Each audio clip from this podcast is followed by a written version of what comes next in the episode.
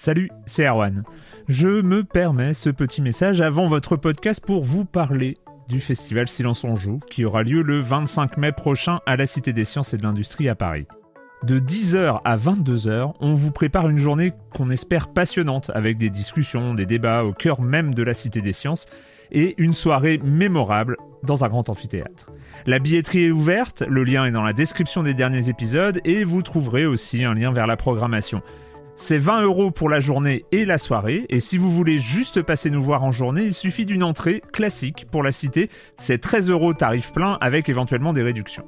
C'est la première fois qu'on organise un truc pareil et on espère vraiment que vous répondrez présentes et présents.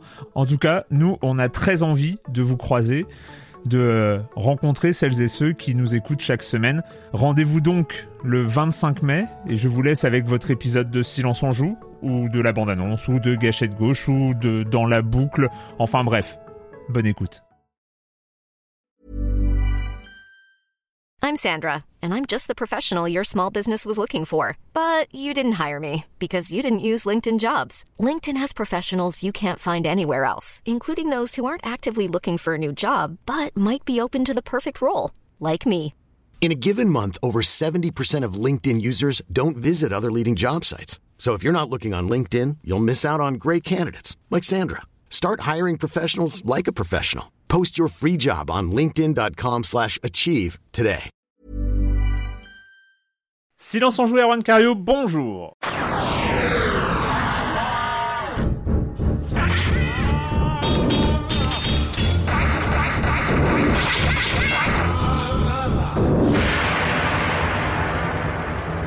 Au programme cette semaine, on va parler de Pokémon Snap, de NieR Replicant, de Oddworld Soulstorm, de Hitchhiker, et on finira par Binding of Isaac Repentance. Vaste programme, 5 jeux, on sait que c'est toujours un peu compliqué de mettre tout ça là-dedans, mais bon, avec les semaines de pause, les vacances, tout ça, il faut rattraper le programme, rattraper les sorties en cours, et je commence en accueillant deux de mes chroniqueurs favoris, c'est cool, Corentin Benoît Gonin de West France, comment ça de West France, mais c'est formidable. Ah ouais. Et ouais. Enfin, Corentin en Bretagne, j'ai envie de te dire, hein, c'est oui. Juste autour des choses. c'était le destin. C'est ça. Bon, là, je reste à Paris pour l'instant, notamment vu le contexte, mais voilà, on va parler de jeux vidéo et de, on va dire dans cette publication de l'Ouest qui accueille un nouveau Corentin. Donc, j'espère que ça va bien se passer. Mais ça va bien se passer, évidemment. C'est cool, c'est une bonne nouvelle. Et Patrick Hélio, salut Patrick. Salut Erwan, salut Corentin. Comment ça va ? Comment ça va toi ? Bon, ça va, la pêche, on a des beaux jeux cette semaine, donc ravi d'en parler avec vous, c'est cool. Ouais. Et puis t'es déjà à fond sur le jeu de la semaine prochaine quand même. Alors, on peut en parler, mais évidemment, je pense que le mystère est assez limpide, il me prend pas mal de mes nuits, donc oui, évidemment, ce sera la semaine prochaine, évidemment, on sera là. Non, des semaines agitées, non, il y a du beau jeu vidéo en ce moment, c'est génial, ouais, vive le jeu vidéo. Sort la semaine prochaine, voyons, ah oui, on va, dans les plannings, regarde. Puis bah, le reste du programme, oui, j'ai pas parlé de la chronique jeu de société de Jeremy Kletskin, évidemment, qui sera là, et puis le com des coms, bien sûr, tout à l'heure, mais en attendant, on va commencer avec toi, Patrick, oui. Avec des news de Nintendo. Allez, on commence par Nintendo, on a appris via le Nikkei, vous savez, c'est cet organe japonais économique, que Nintendo allait comptait appuyer sur l'accélérateur côté production de la Switch. C'est tout simple, hein, ils ont un objectif sur 2021 de produire 30 millions de consoles, c'est un chiffre évidemment colossal, qui est plutôt singulier à ce stade de vie de la console, qui a quand même quelques années derrière elle déjà, c'est-à-dire qu'on est sur un gros volume de fabrication. Si on atteint 30 millions de consoles fabriquées et logiquement vendues, hein, c'est un peu le but quand même, on arriverait à un parc de 110 millions de Switch installés, ce qui ferait qu'on passerait le cap des Wii dans ce cas-là. La Wii, je crois que c'est 100 et quelques millions de consoles, c'était quand même une borne, hein, dans l'histoire de Nintendo. On arriverait pas loin du repère PS4 qui est dans les 110 millions, et puis ça permettrait peut-être à la Switch, peut-être s'il y a une version, on parle aussi notamment dans cet article, mais tous les articles parlent toujours d'une Switch Pro next-gen, hein, ça c'est une sorte de serpent de mer qui est toujours là, on parle de cette production qui serait accélérée avec éventuellement l'intégration d'une nouvelle gamme, enfin, en tout cas au sein de la gamme Switch, d'une version boostée avec peut-être 4K et compagnie, bon. Voilà, ça fait partie peut-être de la roadmap de Nintendo. ça leur permettrait peut-être de lorgner vers la fameuse borne, le record des 150 millions de consoles. Ça, c'est vraiment un parc. C'est un petit club fermé, hein. Là-dedans, il y a la PS2 qui sirote avec la Nintendo DS. Mais ça deviendrait envisageable à terme pour la Switch. Là, moi, je pense que ce qui est intéressant, c'est on a la sensation peut-être que c'est un nouveau standard qui serait en train de s'installer en fait chez Nintendo avec le format Switch, avec ses cartouches et puis avec l'écosystème Switch, avec la Lite qui est là, la classique qui est la console d'origine et puis peut-être cette Pro. Peut-être qu'à terme, ça pourrait être une sorte de format de standard Switch qui pourrait s'installer comme ça pour des années. Ça, c'est plutôt rassurant pour la fiabilité de notre ludothèque pour les années à venir. On en parle pas mal, hein. On parle de la PS Vita et tout ce qui se passe sur la disparition de certaines consoles ou pas. Ça pourrait être pas mal d'avoir une sorte de plateau, moi je vote pour, hein, d'avoir une sorte de plateau de software Switch qui resterait comme ça pour des années, quitte à avoir une évolution hardware, mais une compatibilité des jeux. Il l'avait un peu fait avec la Wii U, et puis évidemment la DS, la 3DS, mais ça serait chouette que la Switch impose une sorte de standard chez eux. Reste qu'on a assez peu de visibilité côté jeu, donc on se doute qu'il y a des choses qui vont, évidemment, quand on projette comme ça autant de fabrication de consoles, il y a des choses qui doivent se préparer. On a évidemment tous en tête la suite de Breath of the Wild, hein, qui doit arriver, on imagine, dans les mois à venir. Ce qu'on peut voir, en tout cas, c'est que la machine est toujours... on a beau parler PS5, Xbox Series X, parce que c'est la next-gen, ça occupe les esprits, mais la Switch a fait le boulot, hein. Monster Hunter est sorti il y a quelques semaines, et bien, il l'a prouvé, il s'est vendu par brouette, par millions d'exemplaires. Donc voilà, on attend d'en voir plus en termes de planning de jeu. Nintendo savent très bien orchestré ça.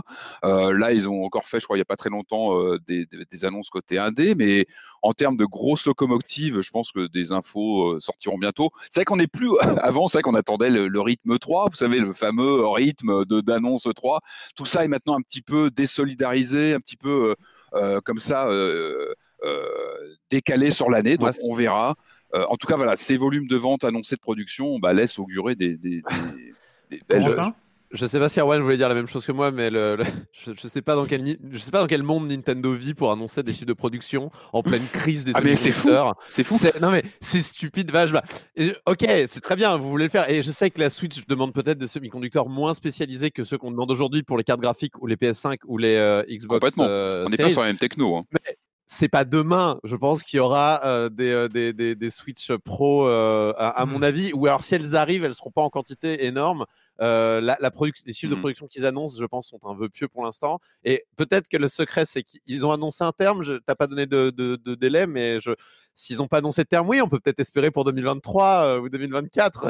C'est sur l'année 2021. C'est sur 2021 les 30 millions. C'est pour ça que le chiffre est colossal. Et d'après l'article, peut-être qu'ils avaient déjà tout réservé, hein, c'est possible aussi. Non, l'article japonais parle justement de négociations avec différents constructeurs. J'imagine qu'ils sont en train justement de potasser sur le marché avoir tel ou tel composants et c'est vrai que c'est compliqué aujourd'hui, on le sait très bien. Les semi-conducteurs, c'est 2 usines dans le monde, donc c'est on va voir, mais enfin bon, je les trouve très optimistes vu le contexte, mais après mais peut-être encore une fois ils sont à contre-courant, Corentin, mais ça c'est pas nouveau, enfin c'est presque un cliché que Nintendo, mais ils le prouvent encore une fois, c'est-à-dire que les lumières sont sur les next-gen en ce moment, il y a une course à la next-gen. Et en même temps, Nintendo, ils sont à contre-courant, mais ça marche. Une annonce quand même du côté de Nintendo, moi qui a plus retenu mon attention quand même, c'est l'atelier du jeu vidéo qui vient juste d'être annoncé. Et ça a l'air incroyable. Donc en fait, c'est depuis les Do It Yourself. Hein, on rappelle le WarioWare Do It Yourself qui était quand même exceptionnel. Dans la lignée aussi quelque part des Mario Maker. Enfin, c'est ce côté un peu... toujours dans la continuité de fabriquer ses propres jeux, mais là, un aspect programmation, c'est pour ça que ça rappelle vraiment Do It Yourself, c'est l'atelier du jeu vidéo, donc avec une interface qui fait envie, quoi, avec de la programmation objet, enfin, vraiment, c'est pour ça que ça m'a rappelé le Do It Yourself, et une interface graphique qui a l'air vraiment, vraiment super, et qui a l'air de... Et qui est aussi dans la continuité de... Qu'est-ce qu'il y avait Nintendo Labo, enfin, il y a peut-être aussi un peu l'esprit... Voilà, de ce genre de choses. Après, c'est vrai qu'il y a une grosse tendance, hein. On voit avec le succès de Roblox, par exemple, où il y a plein de gens qui font leurs jeux, enfin, qui font vraiment des jeux qui peuvent être complexes aussi. Je doute que sur la Nintendo Switch, on puisse revendre ses propres productions et les mettre en payant ou en monnaie virtuelle, mais en tout cas le truc est prometteur et va arriver dans pas bien longtemps. Enfin, c'est en juin, je crois. Ouais, c'est en juin, donc 11 juin. Et surtout, ça coûtera €30. Je suis étonné du prix. Parce que je vous aurais bien vu vendre ça plein tarif, mais non. C'est compatible souris USB. C'est toujours sympa de brancher une souris sur une console, mais bon, ça c'est mes déviances depuis la première PlayStation, mais c'est toujours rigolo. Mais c'est vrai que l'outil a l'air intéressant, d'autant qu'il est vraiment à mi-chemin entre un outil vraiment d'apprentissage, puisqu'il y a des leçons qui sont incluses dans le jeu. Plus, c'est des leçons qui vont bénéficier de la traduction de Nintendo avec un humour, une écriture quand même assez propre et tout. Carrément, des personnages qui vont nous accompagner, tout ça. Enfin, ça a l'air d'être très porté éducation, pédagogie. C'est chouette, quoi. Le système a l'air un peu hybride, c'est-à-dire qu'on a à la fois des nodes comme on peut avoir dans l'Unreal Engine, et puis aussi, en fonction où on place les nodes sur l'espace de travail, les objets en fait sont placés un peu comme dans un Mario Maker. On est vraiment à mi-chemin entre un Mario Maker et un moteur de jeu classique. Je suis très très curieux de voir ce que ça va donner, d'autant qu'en plus tous les objets, enfin toutes les variables, les genres de choses sont représentées par des petites icônes, des petits personnages. Ça a l'air dingue. Enfin, moi, je suis hypé de ouf. Je trouve que c'est une excellente idée. Et comme c'est Nintendo, ça va créer des vocations. Ça peut pas ne pas créer de vocations chez les gamins qui vont jouer à ça. Ouais. C'est très bien. Honnêtement, Nintendo qui fait son scratch là, c'est bien. Ça a l'air très friendly et je pense que ça va être très loin. Nous, rappelez-vous, quand on était sur Basic, quand on lançait son micro, qu'on avait l'écran noir avec Razy qui attendait qu'on tapote, c'était un peu intimidant quand même, quand on essayait de tapoter du code ou. Mais j'y repense d'ailleurs. C'était pas prévu au programme, mais je fais juste un aparté, mais très très court. Parce que j'étais pas prêt du tout, c'est juste après l'enregistrement de la semaine dernière, il y a un énorme trailer de gameplay qui est sorti sur le prochain Ratchet & Clank. Ah oui. Et alors, si moi je m'attendais à être hypé par un Ratchet & Clank, c'est jamais arrivé. C'était vraiment pour moi-même à l'époque où c'est sorti, j'étais plutôt team Jack and Daxter que Ratchet & Clank. J'ai jamais vraiment accroché à cette licence. Et là, le truc qui est le gameplay de 16 minutes qu'ils ont sorti la semaine dernière, j'avoue, j'ai été un petit peu impressionné. Et c'est littéralement un bon DreamWorks en jeu vidéo, quoi. Donc je trouve les Ratchet & Clank, en tout cas de l'extérieur. Il y a des bonnes surprises, le Returnal dont vous avez parlé la semaine dernière, il a pas mal échaudé. J'étais pas le seul a priori à être un peu échauffé par votre description très intrigante. On continue par les annonces avec une suite. On est sur les 30 ans. Cette année, ce sont les 30 ans d'un Overworld. Ça fait drôle, 30 ans. Voilà, 3 décennies. 30, Je compte même pas le nombre de jours. Bon, bref.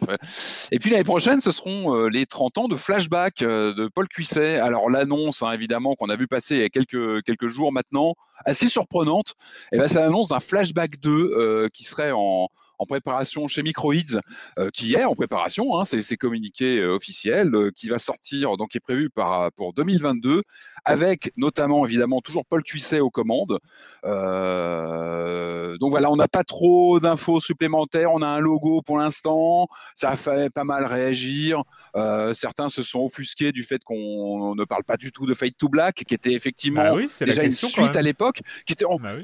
Je pense que c'est un jeu un peu mal aimé, Fade to Black, pourtant, en 95, c'est un jeu pré-Tomb Raider.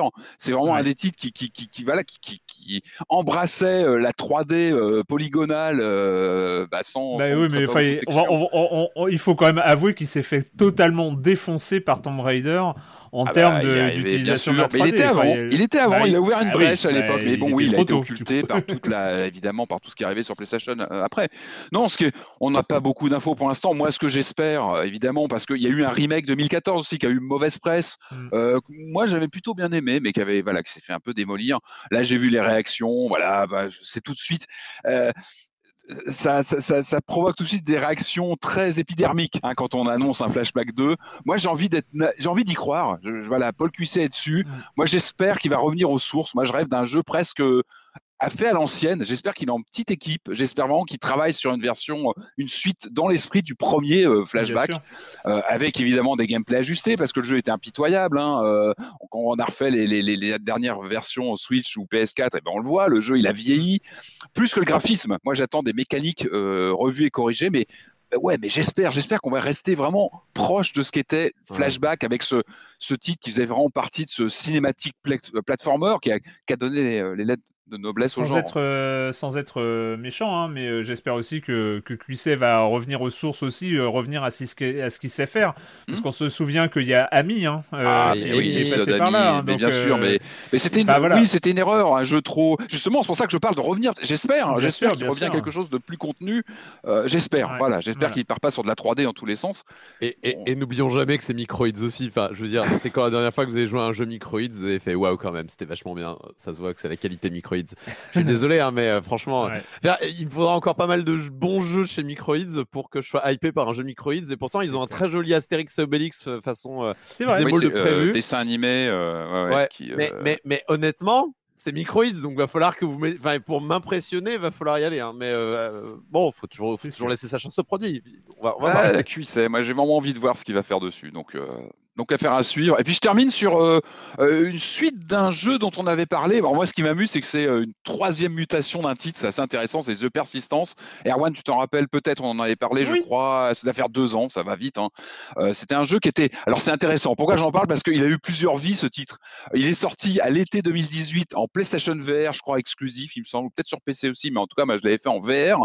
Il avait été porté 1 an après en version écran plat traditionnelle. C'est-à-dire qu'il faisait partie de cette vague, la PSVR c'est bien, mais il faut aussi qu'on vende plus derrière, donc il avait été adapté sur PS4, Xbox et Switch. C'est à ce moment-là qu'on en a parlé à Silence on Joue, on avait parlé en bien, parce qu'il est intéressant, The Persistance, c'est un rogue en vue 3e personne, ambiance science-fiction horrifique à la Event Horizon, qui fait son effet, c'est-à-dire qu'il garde vraiment ses mécaniques de rogue avec une ambiance survival, avec vraiment... et puis c'était bien intégré, le rogue était bien intégré au niveau de la narration, c'est un des... Enfin, c'est pas un des premiers jeux, mais c'est vrai que ça avant fait partie de... Oui, avant Hades. Il est pré-Hades. Parce que j'ai joué à Hades maintenant, Erwan. J'y ai joué depuis la dernière fois, donc je peux le citer. Mais oui, exactement. Il mettait en scène le fait qu'on était recomposé, on reclonait notre personnage et on revenait, on mutait.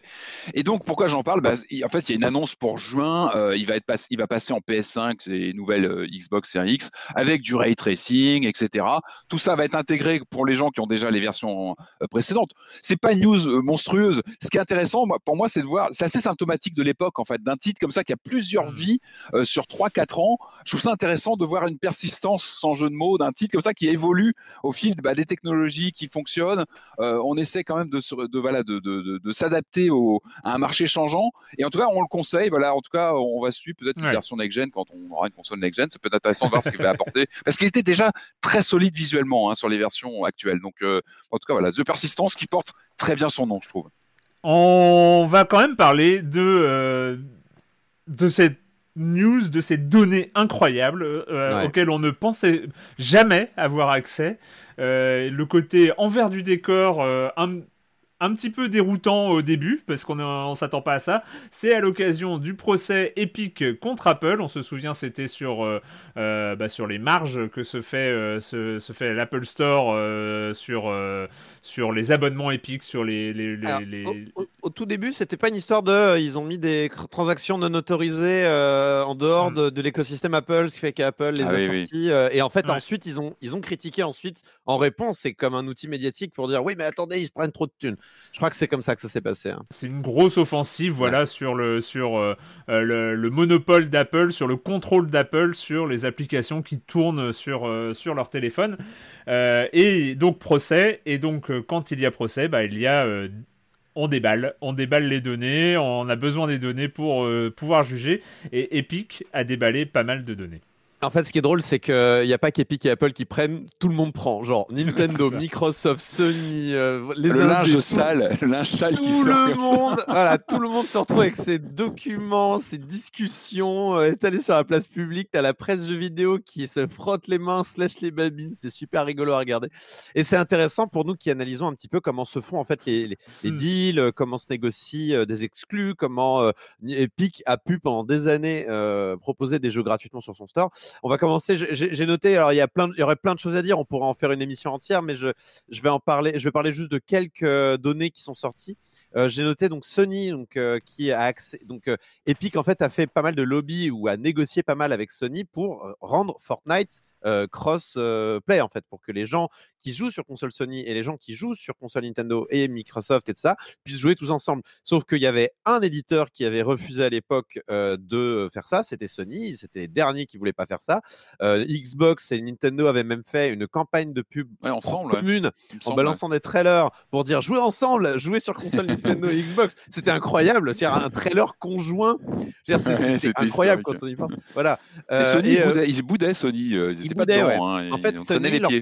En fait, Sony, ce qu'ils ne voulaient pas voir, c'était « Ah, les gens jouent sur nos consoles et achètent chez Apple » ou alors achètent chez Nintendo. Et ça, ils ne voulaient surtout pas voir. Du coup, Epic a fait vraiment des pieds et des mains pour les convaincre. Il y a des mails. Ah, non, il y a des mails. Non, mais il y a des mails. Avant le chéquier, il y a des mails incroyables qu'on a vus. Genre « Non, mais venez, on vous met des API exclusives par rapport au PSN dans l'Unreal Engine, s'il vous plaît. » Je vais encore me faire frapper. L'Unreal Engine. Pardon, j'ai un vieux tic de langage là-dessus. L'Unreal Engine, venez s'il vous plaît, on fait une grosse annonce commune à l'E3, vous décidez d'agenda, on vous fait passer pour les héros les gars. C'est vous qui avez décidé de venir parce que c'est vous les héros, je vous jure. Les mails sont hallucinants, vraiment, ils font vraiment carpette face à Sony. Sony qui finalement en fait leur impose un tarif, des royalties en fait. C'est en gros si jamais moins de 85% des achats se font sur une autre console, alors que le jeu, enfin alors qu'il y a eu le plus de jeux sur notre console, en gros vous devez nous payer une compensation. Enfin l'inverse, si jamais il y a moins de 85%. Ce que n'ont pas eu forcément les autres constructeurs du coup. Là c'est Sony qui négocie. Et ce qu'on apprend, c'est que voilà, Microsoft ni Microsoft ni Nintendo ne demandent de telles royalties. C'est vraiment belle quelque chose qu'on fait. Belle leçon de. Après, chacun voit midi à sa porte. Je veux dire, PlayStation aussi a fait du mal à sa marque aussi en refusant ça. Dans les Nintendo, Nintendo et Microsoft peut-être se sont dit bon, autant laisser les gens jouer comme ils veulent et qui dépenseront sur la console qui leur plaît et basta. Et on fait confiance à notre base. De fait, point important suite à ça, pas suite à ça, mais le chiffre d'affaires de Fortnite est sur PS4. Je crois qu'il y a une grosse part du chiffre d'affaires de Fortnite qui vient de la PS4. Oui. Alors, j'ai pas les chiffres. J'ai pas les chiffres par console, mais je crois bien. Oui. Il me semble bien. Et c'est pour ça qu'Epic a fait autant de négociations et c'est pour ça que Sony avait autant de leverage, comme on dit, autant de levier à tirer. Ça restait une des plateformes majeures, en tout cas, si ce n'est la plateforme majeure, c'est la PlayStation 4. Ouais, je pense avec le PC certainement, mais du coup, c'est normal que Sony du coup ait le poids dans la négociation pour négocier. Tu me le dis là, je n'ai pas les chiffres, mais ça ne m'étonnerait pas du tout, en effet, que le poids de Sony soit le plus fort dans toutes les plateformes. Écoute, je vais passer à un autre document et puis comme ça, on pourra vérifier le chiffre. Tiens, parlons justement des profits, plutôt du chiffre d'affaires d'Epic, puisqu'on l'a appris pendant ce procès. Alors, juste parenthèse, les joueurs PlayStation 4 représentent 46,8% des revenus enregistrés par Fortnite entre mars 2018 et juillet 2020, loin devant les joueurs Xbox One, 27%. Et donc, c'est vraiment... c'est vraiment majoritaire, quoi. C'est vraiment majoritaire, quoi. C'est, l'équation PS4... Et pendant la même période, les joueurs iOS ont généré 7% des revenus du jeu. La distribution exacte des 18,7% qui restent, c'est entre les joueurs PC, Switch et Android. C'est surprenant. Donc autant vous dire que la PlayStation, c'est près de la moitié des revenus de Fortnite. Donc, en fait, c'est rigolo parce qu'on voit vraiment où est l'intérêt et où est le comportement d'Epic par rapport à ça. Bien sûr. Donc, quand tu représentes la moitié des revenus, on te fait des courbettes. Quand tu représentes 7% des revenus, tu suis quoi. On fait un procès pour Apple. On fait un procès quoi directement. Et du coup, c'est assez rigolo.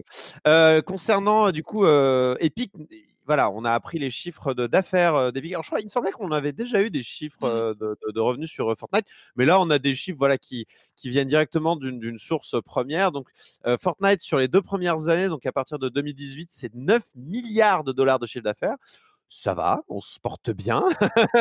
Et pour le CA 2020, il y a eu un témoignage donc de Tim Sweeney, je sais pas comment ça se prononce, Sweeney, je ne sais pas trop, de Tim Sweeney qui est le PDG de Fortnite d'Epic Games et qui a déclaré avoir gagné, récupéré en chiffre d'affaires 5,1 milliards de dollars sur l'année 2020.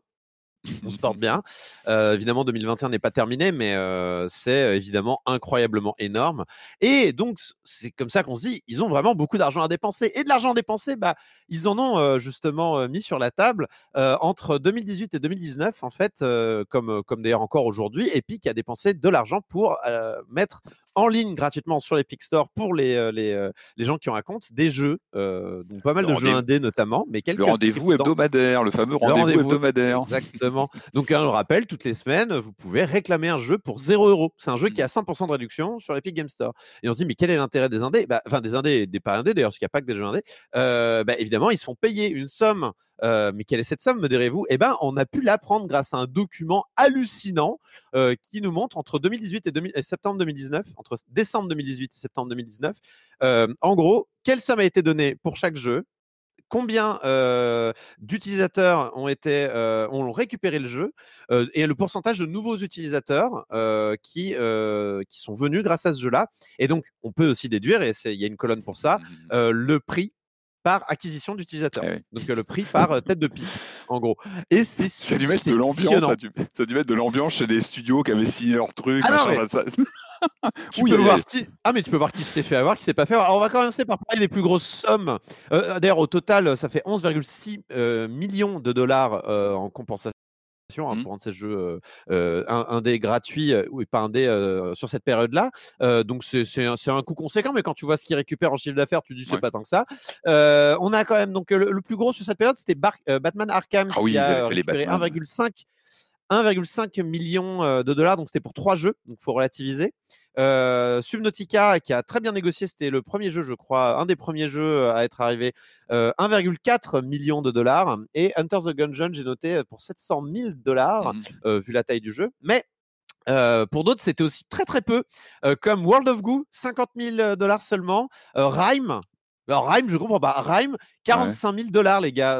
C'est terrible. Mais la critique n'était pas fabuleuse aussi. Est-ce qu'il n'y a pas ça aussi ? Il y a une cote. Il y a ça, puis il y a aussi l'âge du jeu qui rentre en compte. Hein. Un jeu qui a déjà été exploité, qui a déjà été. Tu vois, je pense que tout ça. Alors, il dort des grilles. On va en discuter de ça. Mais surtout, Metro 2033, qui certainement était dans un accord avec Epic, puisque le jeu a été donné gratuitement. Voilà, 0$, un très bon deal. Donc, je pense que ça a été conclu avec l'exclu de Metro, j'ai oublié le nom, mais Exodus. Voilà, Exodus qui était gratuit. Mais voilà, ce qui est le vrai coup intéressant, c'est le chiffre d'acquisition utilisateur, parce que ça vous montre si vous avez bien estimé, en fait, le public de votre jeu, si vous avez bien estimé, en fait, la vraie valeur que vaut votre jeu. Et là, quand on regarde ça, c'est Céleste, en fait, qui a mieux négocié, entre guillemets, puisque on a un coût par utilisateur de 12$. Ils ont négocié à 750 000 dollars leur jeu. Et Inside aussi, qui ont vendu pour 800 000 dollars. Et donc, ça fait un coût par utilisateur de 11,12. Mais quand on regarde, par exemple, un Rime, c'est moins de... je crois que c'est 40 centimes. Enfin, c'est ridicule. Ils ont vraiment... tout ce qui est Rime, World of Goo, ils ont vraiment pas bien négocié. World of Goo était un jeu un peu antédiluvien à ce moment-là. Oui, c'est ça. L'âge. Alors, peut-être, mais ça a attiré du monde puisque le prix par utilisateur était vraiment très bas. Donc, ils ont quand même mésestimé leur jeu. Il y a le Alien, non ? Le Isolation de Yet, non ? Parce que Alien. Non, il est trop récent. Parce que là, non, est-ce qu'il est sorti plusieurs fois, je crois, non ? Il est pas, je sais plus. Non, c'était il y a 15 jours, tu vois. Donc, d'accord. Et c'était entre là, les chiffres, c'est entre décembre 2018 et décembre 2009. Alors après, t'as raison, Patrick. Par exemple, si un studio indé a besoin d'un peu d'argent rapidement parce que leur nouveau jeu va sortir et qu'ils ont besoin de produire prochain, oui, c'est ça. Oui, ça peut être intéressant d'avoir l'argent vite et de négocier peu et du coup. Oui, puis il faut savoir que le fait de rendre un jeu gratuit ne le tue pas commercialement. C'est qu'au contraire, ça le remet en avant, ça peut relancer une machine, même communautaire, etc. Et des fois, les jeux peuvent être, leur vente reboostée aussi après une séquence gratuite. Bien sûr, mais il faut remettre en contexte que Epic Games a beaucoup, beaucoup d'argent, donc il y a moyen de leur faire tirer plus d'argent. Et Rami, je pense que tout a changé après ces chiffres qui sont passés. Bah oui.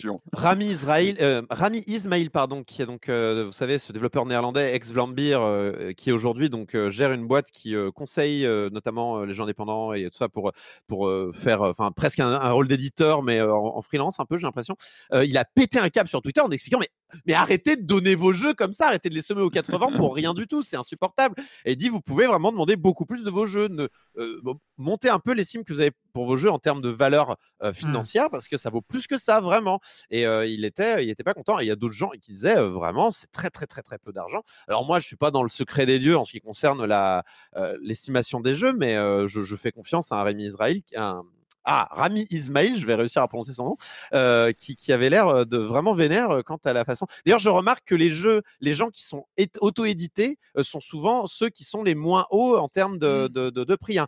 Devolver, ils ont obtenu un meilleur prix que, je sais pas, un Rime qui était qui semblait être un petit peu tout seul dans la négociation. Pareil, tout ce qui était. Alors Ubisoft mal négocié, je trouve. Mais tu as des gens comme Warner Bros. Ils avaient des accords aussi avec Ubisoft. Il y avait The Division 2 qui arrivait, qui était en accord. Donc ça doit faire partie d'un deal en fait. Et puis les jeux Ubi te renvoient vers leur plateforme à eux aussi, même sur Epic, tout est connecté. Donc, t'as le For Honor, c'est vrai que le For Honor étant un jeu service, tu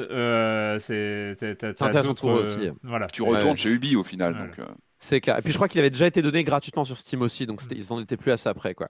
Voilà. Allez, je termine rapidement. Non, je crois que c'est tout. Non, j'ai tout dit. Borderlands, on avait parlé. Oui, pardon. Borderlands 3 tout à l'heure. L'exclusivité Borderlands, c'était $146 millions d'avance pour l'exclusivité Borderlands sur PC.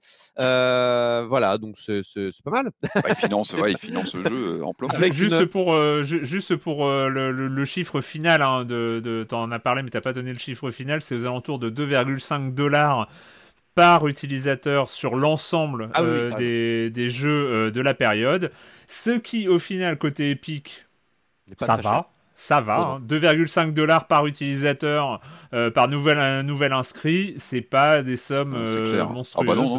Non, c'est même assez peu cher, j'ai l'impression. Surtout qu'ils ont les moyens, donc Et donc pour Borderlands, j'en finis rapidement. Donc c'était 115 millions pour le jeu et il y avait une part garantie de 80 millions sur les 2 premières semaines. Voilà, ils sont financés comme ça aussi. Écoutez, autant en profiter. Je crois que Epic est là, a envie de manger un petit peu les parts de Steam, mais beaucoup d'argent sur la table pour le faire. Moi, j'appelle ça de l'investissement. Ça bénéficie à tout le monde aussi. Voilà. Le com des com de la semaine dernière, on commence par Kipo. J'ai de la peine à comprendre votre étonnement face aux chiffres de vente des PS5. Vous semblez oublier ce qui est à mon avis la cause numéro 1 de la pénurie. Si les stocks sont partis aussi vite, c'est que le nombre de joueurs a tout simplement augmenté de manière drastique. Il me semble que le jeu vidéo n'a jamais été autant à la mode aujourd'hui et il est marketé de sorte que jouer est aujourd'hui beaucoup plus cool auprès de monsieur tout le monde qu'il ne l'était à la sortie de la génération précédente. Cet état de fait, couplé à la pandémie et à l'hystérie collective provoquée par une rupture de stock annoncée, fait que malgré un nombre gigantesque de consoles disponibles à la sortie, la demande est encore bien plus grande. Ceci dit, moi qui m'en foutais de trouver une PS5 rapidement et qui m'était fait à l'idée que je devais patienter encore de longs mois, les stocks ici au Japon, donc Kipo est au Japon, sont encore plus ridicules. Maintenant que j'ai entendu votre chronique de Returnal, il m'en faut une. Je crois qu'on est plusieurs dans ce cas-là. Il y a un avant et un après la chronique de Returnal. Il y a bien le problème de pénurie, mais c'est vrai que la demande est vraiment vraiment forte et il faut vraiment pas sous-estimer le Covid qui est vraiment à enfermer les gens chez eux. Ils se sont dit qu'est-ce que je vais pouvoir faire et on va acheter une console et ça donne envie de console. Les gens ont plus de budget aussi. Enfin voilà, c'est clair qu'il y a. J'ai écrit tout un papier sur la pénurie, enfin 3 papiers même, sur les pénuries de cartes graphiques et de jeux vidéo pour West France. Et si vous voulez en trouver d'ailleurs une PS5, le mieux c'est encore de la réserver en magasin, c'est le plus simple parce qu'ils vont vous appeler. Vous n'allez pas avoir la charge mentale d'attendre, de cliquer le plus vite possible sur dès qu'il y en a une qui apparaît en ligne. Allez à Micromania, réservez votre PS5, ils vous appelleront quand ils vous en auront une et vous serez dans l'ordre, en lisant. Et si vous en voulez une pour Noël, prenez-la maintenant parce qu'on sait jamais. Hein. C'est la course aux jouets qui se reprofile pour la fin de l'année, à mon avis. Et à propos de Returnal, Abo qui nous dit premier post sur ce forum, donc bienvenue Abo. Juste pour corriger une info sur Returnal, les kills mêlés vous donnent des oblites, donc c'est important parce que Marius avait dit que quand on tuait un ennemi à l'épée, il n'y avait pas les les petites loupiottes qui sont importantes pour acheter des armes et acheter des améliorations. C'est juste qu'ils ne se dispersent pas partout, ils vont direct dans la poche. Hein. Je préfère corriger cette information parce que moi ça m'a intéressé de le savoir aussi, même si je suis toujours aussi nul. Alors c'est assez rigolo parce qu'en fait au moment où on a parlé de ce jeu la semaine dernière, il venait juste, il n'y avait pas les reviews, il n'y avait pas les débats et tout ça, il y a eu semble-t-il un grand débat qui alors que je fais attention à ce genre de choses, c'est assez étrange. Il y a eu un grand débat sur la difficulté de Returnal, encore, qui est un peu et alors que moi je suis assez sensible. Non mais je suis assez sensible à cette notion de difficulté, hein, sur qui a pu moi me faire rejeter, rejeter entre guillemets, mais certains titres des comme Cuphead ou des choses comme ça. Là, j'avoue, je comprends pas vraiment le débat. Oui, c'est dur. Oui, je galère comme jamais. Mais je sais pas. Il y a quelque chose de très entraînant. Tu te décourages pas, quoi. Il te casse pas. Alors, la seule contrainte, mais j'ai vu que c'est un truc dont on n'a pas parlé la semaine dernière, et c'est que le jeu ne permet pas de sauvegarder à l'intérieur d'un run. Et ça, c'est un problème parce que les runs sont très longs, minimum 40 minutes, 1 heure. Et c'est vrai que le fait d'avoir à éteindre sa console ou à arrêter de jouer parce que les enfants rentrent de l'école, parce que on va manger, et il n'y a pas de sauvegarde à l'intérieur d'un run, et si tu éteins ta console, et ils considèrent que ton run est terminé et tu reprends à zéro. Surtout là, je ne sais pas si vous avez regardé les news, il y a des mises à jour qui se font automatiquement pendant les parties et qui vous coupent les runs et vous perdez votre run. Et donc, a priori, d'après ce que disent les développeurs Ozmark, ils ont dit qu'ils allaient mettre en place un système de sauvegarde. En tout cas, je ne sais pas s'il est sorti, mais en tout cas, il est programmé maintenant. Ça devrait arriver dans Returnal. Concernant la difficulté, après, je comprends aussi les discours qui disent en mettre un, ça coûte rien, et c'est toujours positif de mettre des modes faciles ou des modes histoire, entre guillemets. Et du coup, c'est vrai que Hades l'a fait, alors qu'Hades n'est pas un jeu que je considère comme facile, même s'il n'est pas, c'est pas le plus difficile des jeux. Et c'est vrai que bon, en mettre un pour Returnal, pourquoi pas, surtout que c'est un jeu qui est quand même, j'ai l'impression, construit sur son histoire beaucoup. Donc bon, mettre un mode un peu godlike ou avec tes stats qui augmentent au fur et à mesure. Je pense que les gens ont le droit de dire c'est un acte manqué de ne pas l'avoir fait. Mais moi je dis pas que je suis forcément en désaccord. J'ai dit juste que ça m'avait pas. C'est pas un sujet que j'ai trouvé visible, en tout cas là, sur mes premières parties. Et je comprends le débat. Et c'est vrai qu'on se souvient du mode accessible de Céleste, du mode, qui était quand même un jeu très exigeant dans son mode classique, dans son mode normal, et qui bénéficiait comme ça d'un jeu un peu histoire, d'un mode histoire, et c'est vrai que pour moi, c'est toujours un élément qui est à prendre en compte et tout ça. Et je dis juste que moi, j'étais totalement passé à côté de cette problématique-là, en tout cas sur le jeu. Et disons que c'est quand t'as un jeu qui offre autre chose que son challenge. T'as des jeux qui offrent que leur challenge. Genre, moi, je joue à Spelunky 2, il n'y a pas de mode facile parce que Spelunky 2, c'est le challenge, point. Il n'y a rien d'autre. Il n'y a pas d'histoire, il n'y a pas grand-chose à part ça, et à part le challenge dans Spelunky 2. Mais dans un jeu, en effet, comme Celeste, Hades ou Returnal, j'ai l'impression, je ne l'ai pas fait. Mais c'est dommage de laisser les gens en dehors de ça. Donc, mais après, ils feront peut-être comme pour Soma ou les Frictional Games. Ils mettront peut-être un mode plus tard, histoire, où tu pourras tout simplement avancer sans trop de soucis dans le jeu, sans avoir à subir les difficultés, quoi. À part que là, la narration n'est aussi des échecs répétés. C'est aussi le. Oui, embaucher des designers et trouver une solution. Enfin, au bout d'un moment, c'est. Voilà. Tout à fait. Non, mais c'est la notion. Mais en fait, le truc qui est un peu contraignant, c'est que les runs sont très longs. Pour moi, je sais que, alors que j'ai toujours pas battu le premier boss, mes runs, ils font 40 minutes. Donc, pour un rogue, Hades. Ouais, c'est costaud. Hein. Hades, au bout de, c'est un run total jusqu'à la fin, jusqu'à Hades et tout ça, c'est une demi-heure. Donc c'est là où ça change. C'est vrai que sur des runs très longs, c'est compliqué de comme ça de voir. Bref, c'est tout un débat. C'était le jeu de la semaine dernière. On a déjà un programme. Autant vous dire qu'on est, on n'est pas bien, hein, mais on va s'y On va se lancer. On va se lancer avec une licence antédiluvienne, hein, sur du jeu vidéo. Une licence qui remonte à la première PlayStation. C'est l'Odyssée d'Abe, Oddworld, et qui revient avec Oddworld Soulstorm. You may have escaped the murderous blades. For the fate of your entire people is up to you. Holy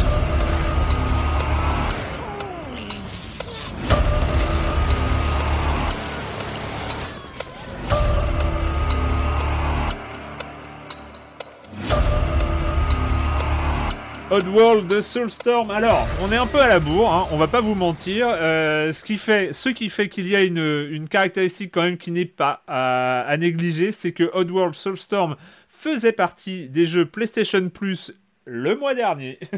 Donc maintenant, si vous êtes intéressé pour y jouer maintenant, c'est 50€. Alors qu'avant, ça faisait partie de... Mais bon, hein, les gens qui sont abonnés PS Plus l'ont récupéré parce que c'est un peu un réflexe de récupérer ces jeux PS Plus. Les autres, eh ben, vous pouvez l'acheter si vous avez envie. En tout cas, on retrouve Abe des années après. Alors j'avoue que sur...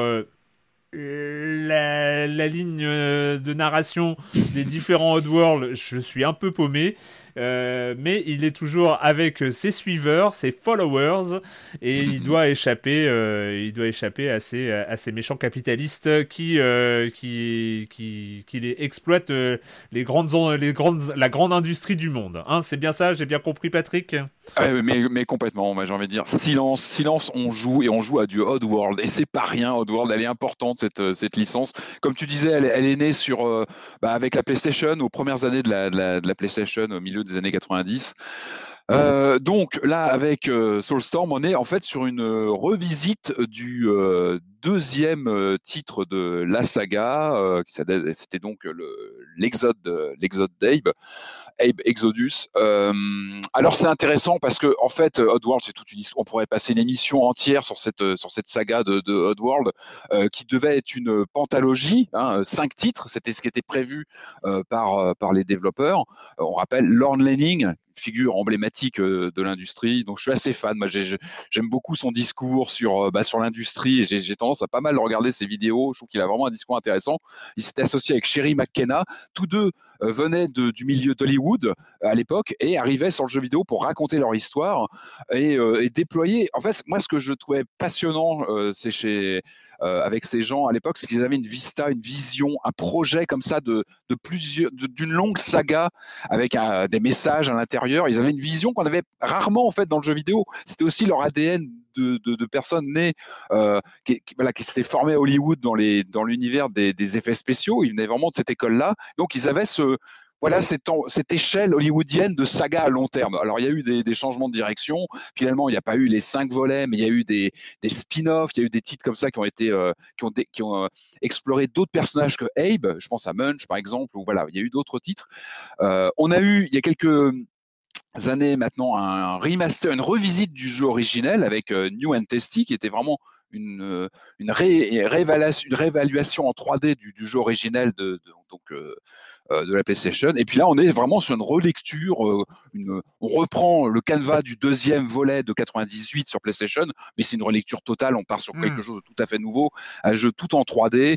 Avec moi, il y a un mot qui m'est venu en y jouant. Alors, mon histoire, c'est que je pensais vraiment que ce serait un de mes jeux que je fasse sur PS5 parce que je voulais avoir une version qui envoie le total en termes d'effets spéciaux, etc. Bon, vu les circonstances, j'ai joué sur mon PC, donc j'ai pas joué dans une version optimale. J'ai eu du mal à le lancer. Il a fallu que je baisse pas mal le visuel, etc., pour que ça tienne sur mon 486 ou presque. Donc voilà, j'étais pas dans des conditions optimales, mais là je suis en train d'y jouer, je l'ai pas encore terminé, j'ai déjà quelques heures de jeu dans les pattes, et je prends mon pied, je m'éclate. Bah, je m'éclate avec ce jeu. Ça me fait plaisir de retrouver ces mécaniques. Je parlais tout à l'heure de cinématique platformer sur Flashback. Et ben là, on est vraiment là-dedans. On est sur de la mécanique à l'ancienne avec de la plateforme, des énigmes. En fait, on est sur un jeu en 3D, c'est-à-dire qu'on est sur un jeu qui, moi, je trouve magnifique. Alors, encore une fois, je vous dis, c'est 2,5D en fait. On est sur de la 2,5D. Lorne Lanning parle lui de 2,9D. En fait, c'est plutôt intéressant. Alors, c'est le discours marketing évidemment. Non, mais c'est pas faux du tout. C'est pas faux du tout. Moi, je trouve ça super bien fichu. En fait, on est sur une réalisation 3D pur jus. Je trouve que le jeu, il est super beau. Il y a des effets dans tous les sens. Il y a une mise en scène il y a surtout une direction artistique qui tabasse. Ce jeu, il est magnifique. Non, mais moi, je le trouve magnifique, ce jeu. Et alors, ce qui est très bien, moi, je trouve, c'est que on a une logique de 2D, c'est-à-dire qu'on est vraiment sur des énigmes de plateforme avec des systèmes d'échelle, etc. On rappelle un petit peu quand même le contexte qui est important. On incarne Abe et c'est l'anti-héros par définition. C'est un personnage qui va pas au combat, qui ne peut compter que sur ses pouvoirs. En fait, il a son pouvoir notamment de pouvoir posséder les ennemis pour les utiliser dans le décor. Il peut aussi diriger ses pairs, les mudokons, dans les décors, leur donner des directions, etc. Pour pouvoir avancer dans les énigmes, etc. Pourquoi je vous parle d'une réussite pour moi, c'est qu'on retrouve ce système de 2D mis en scène dans la 3D, dans un moteur 3D. Et moi je trouve qu'il y a des systèmes de mise en scène, il y a des mouvements de caméra que je trouve vertigineux. C'est-à-dire qu'on a vraiment des sensations il y a une échelle. Je parlais tout à l'heure d'ampleur de la saga qui est pas finie d'ailleurs, parce qu'il y a vraiment des plans sur le long terme avec plusieurs suites qui doivent venir si tout va bien.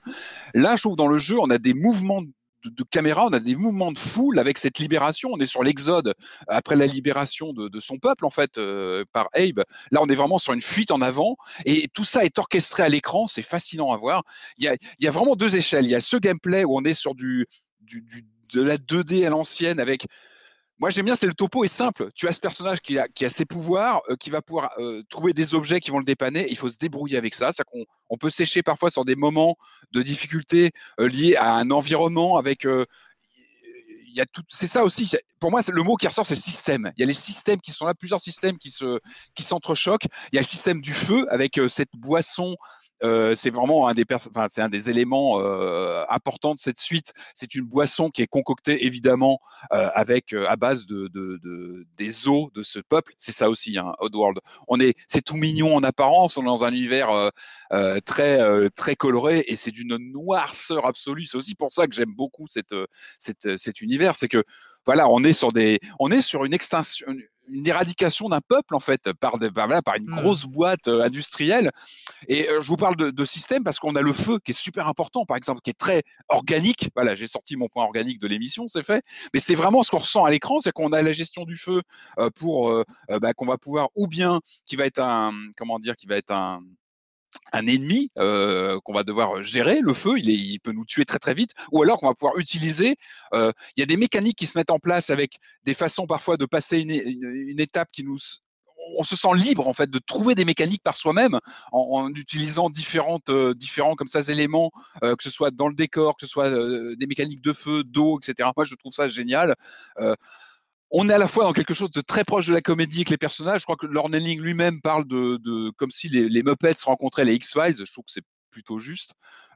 C'est très exigeant, c'est tendu. Je trouve qu'on est vraiment à la fois sur une mécanique très old school dans la difficulté.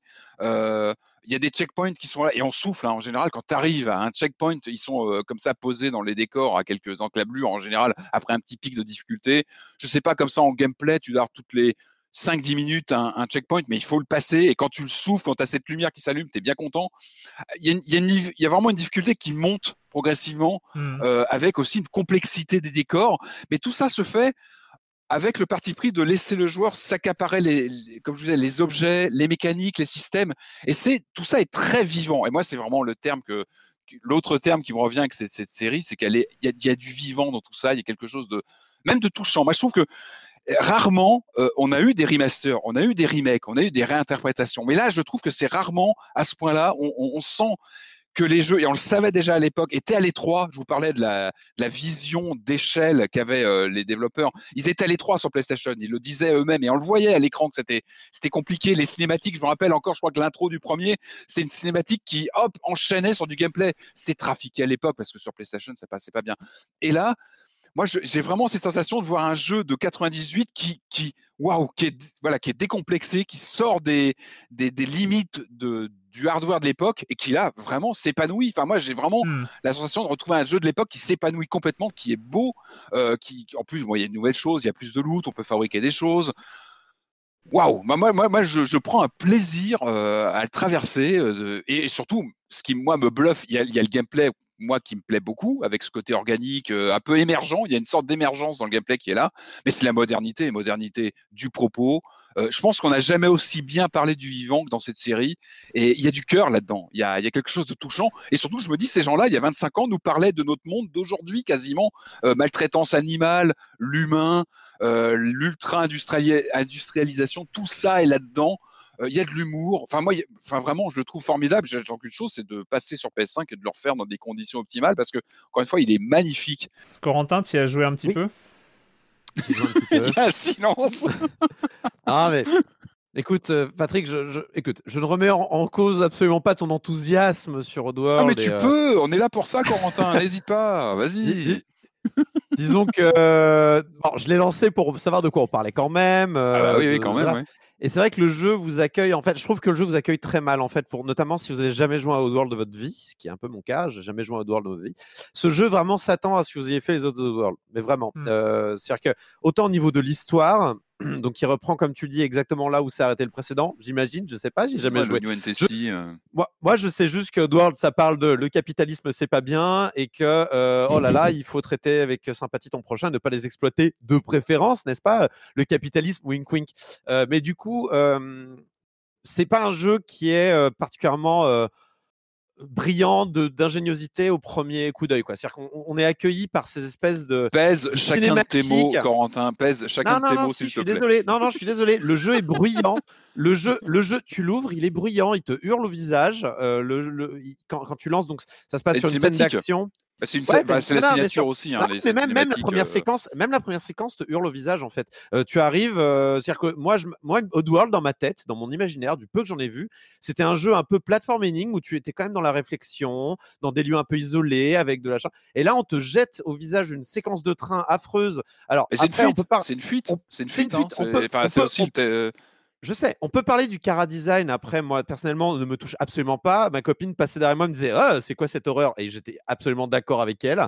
Je trouve que le design est daté. Non, je ne suis pas d'accord. Moi, j'adore. Mais... Bon, après, c'est très subjectif aussi, j'imagine. C'est très subjectif. Ensuite, donc, on me dit « Bon, le jeu va peut-être être un peu meilleur. On va peut-être être un petit peu dans le… On va se poser un petit peu et on va commencer… » Non, le jeu donc, est une fuite, en effet, avec des explosions dans tous les sens, où on vous introduit 7 ou 8 boutons d'un coup pour des actions extrêmement diverses dans un level design pas du tout inspiré, dans un jeu en 2,5D. Je suis désolé, on peut ressortir le marketing bullshit comme tu veux, mais c'est de la 2,5D qui est beaucoup trop complexe dès le début.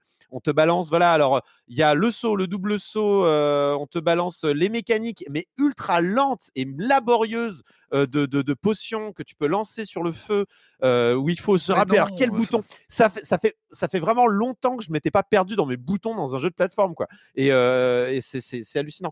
Je trouve le jeu en fait vraiment comment dire. Il vous prend comme si vraiment vous continuiez, j'imagine, les anciens, et du coup il vous accueille pas, et je trouve ça très dommage.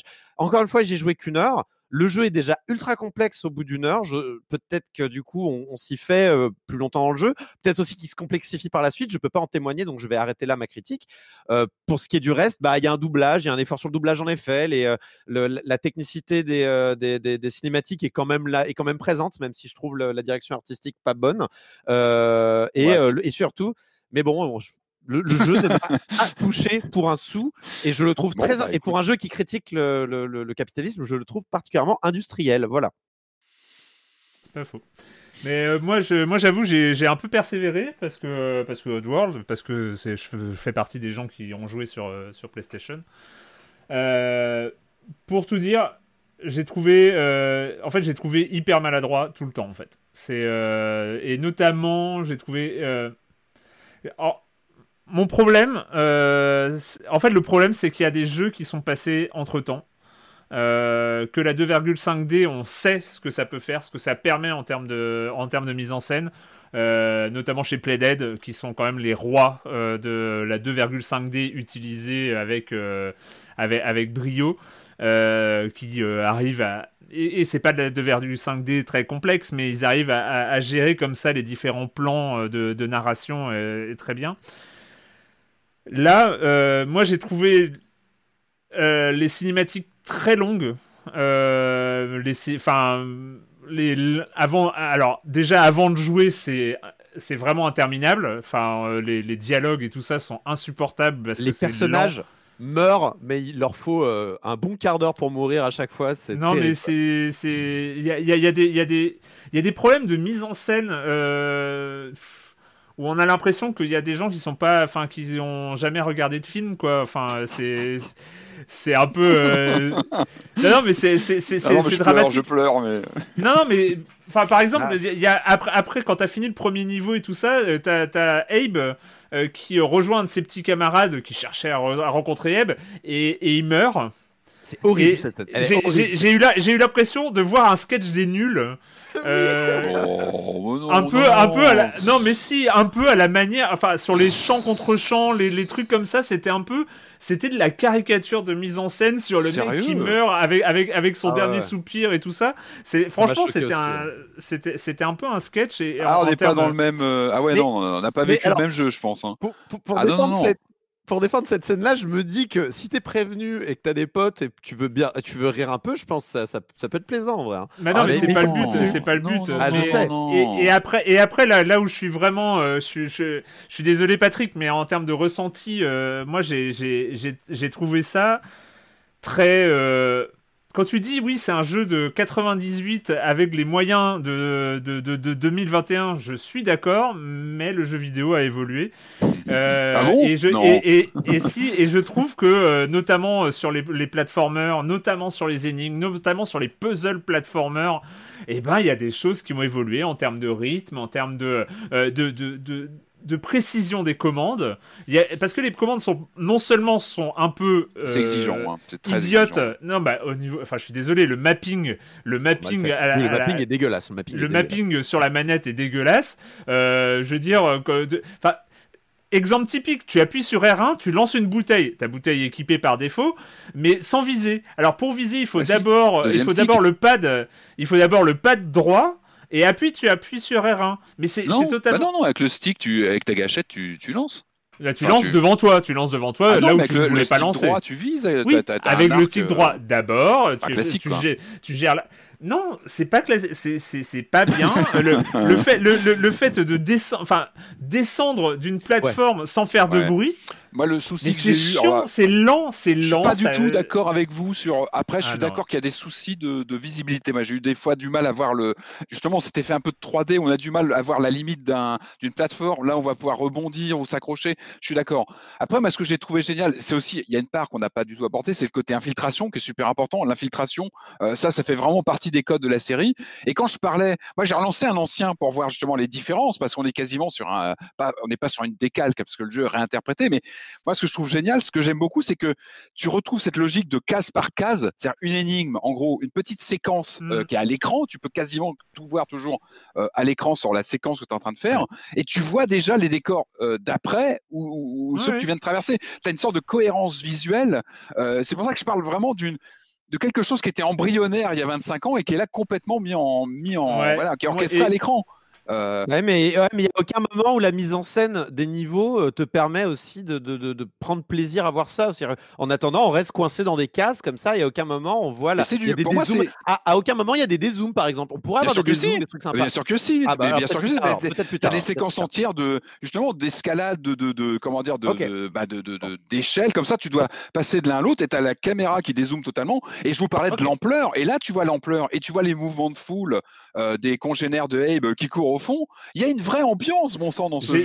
J'ai trouvé ça très générique, même au niveau des décors. T'as l'impression que c'est tout sauf générique, c'est pas possible. Je suis désolé, les falaises et le train, t'as l'impression d'avoir la bibliothèque Unreal, quoi. Textures Unreal. Enfin, peut-être que Unreal a pioché dans Oddworld à l'époque, j'en sais rien. C'est ultra. Mais non, mais j'ai envie de. Faut pas se leurrer, les gars. Les gens qui vont jouer à ça, c'est ou bien en général des gens qui connaissent la série, qui ont envie de s'y remettre. Je pense pas que tu viennes à Soulstorm par hasard. D'ailleurs, le fait, moi, ça m'a surpris qu'il soit gratuit sur le PS Plus à la sortie. Alors, j'imagine que peut-être que Sony a produit, j'imagine qu'ils ont dû réserver l'exclusivité. C'est un peu étonnant qu'il soit gratuit en PS Plus. D'ailleurs, je trouve que c'est un peu bizarre pour une nouveauté. Après, je trouve que Oddworld, ça reste quand même une licence plutôt rattachée à Sony. Bien sûr, mais c'est vrai qu'il soit gratuit comme ça au lancement, c'est un peu étrange parce que pour moi, c'est pas un jeu cheap, c'est pas du tout. Enfin, je suis pas d'accord. Puis moi, je trouve que c'est un jeu qui a du cœur, qui a du. Et moi, je pense que c'est aussi mon attrait parce que t'es old school, je suis d'accord, il y a des moyens, mais on est sur du gameplay à l'ancienne. Ça, c'est indéniable, je suis complètement d'accord. C'est peut-être aussi ce qui contribue. Le gameplay à l'ancienne, autant il y a plein de choses dans le rétro qui sont cool et tout ça. Et revisiter le rétro, c'est vachement bien à plein de moments. On en a parlé sur plein de jeux. Le problème, c'est que c'est resté, enfin, en termes de rythme, en termes de facilité de contrôle, en termes de plaisir aussi, de plaisir de jeu.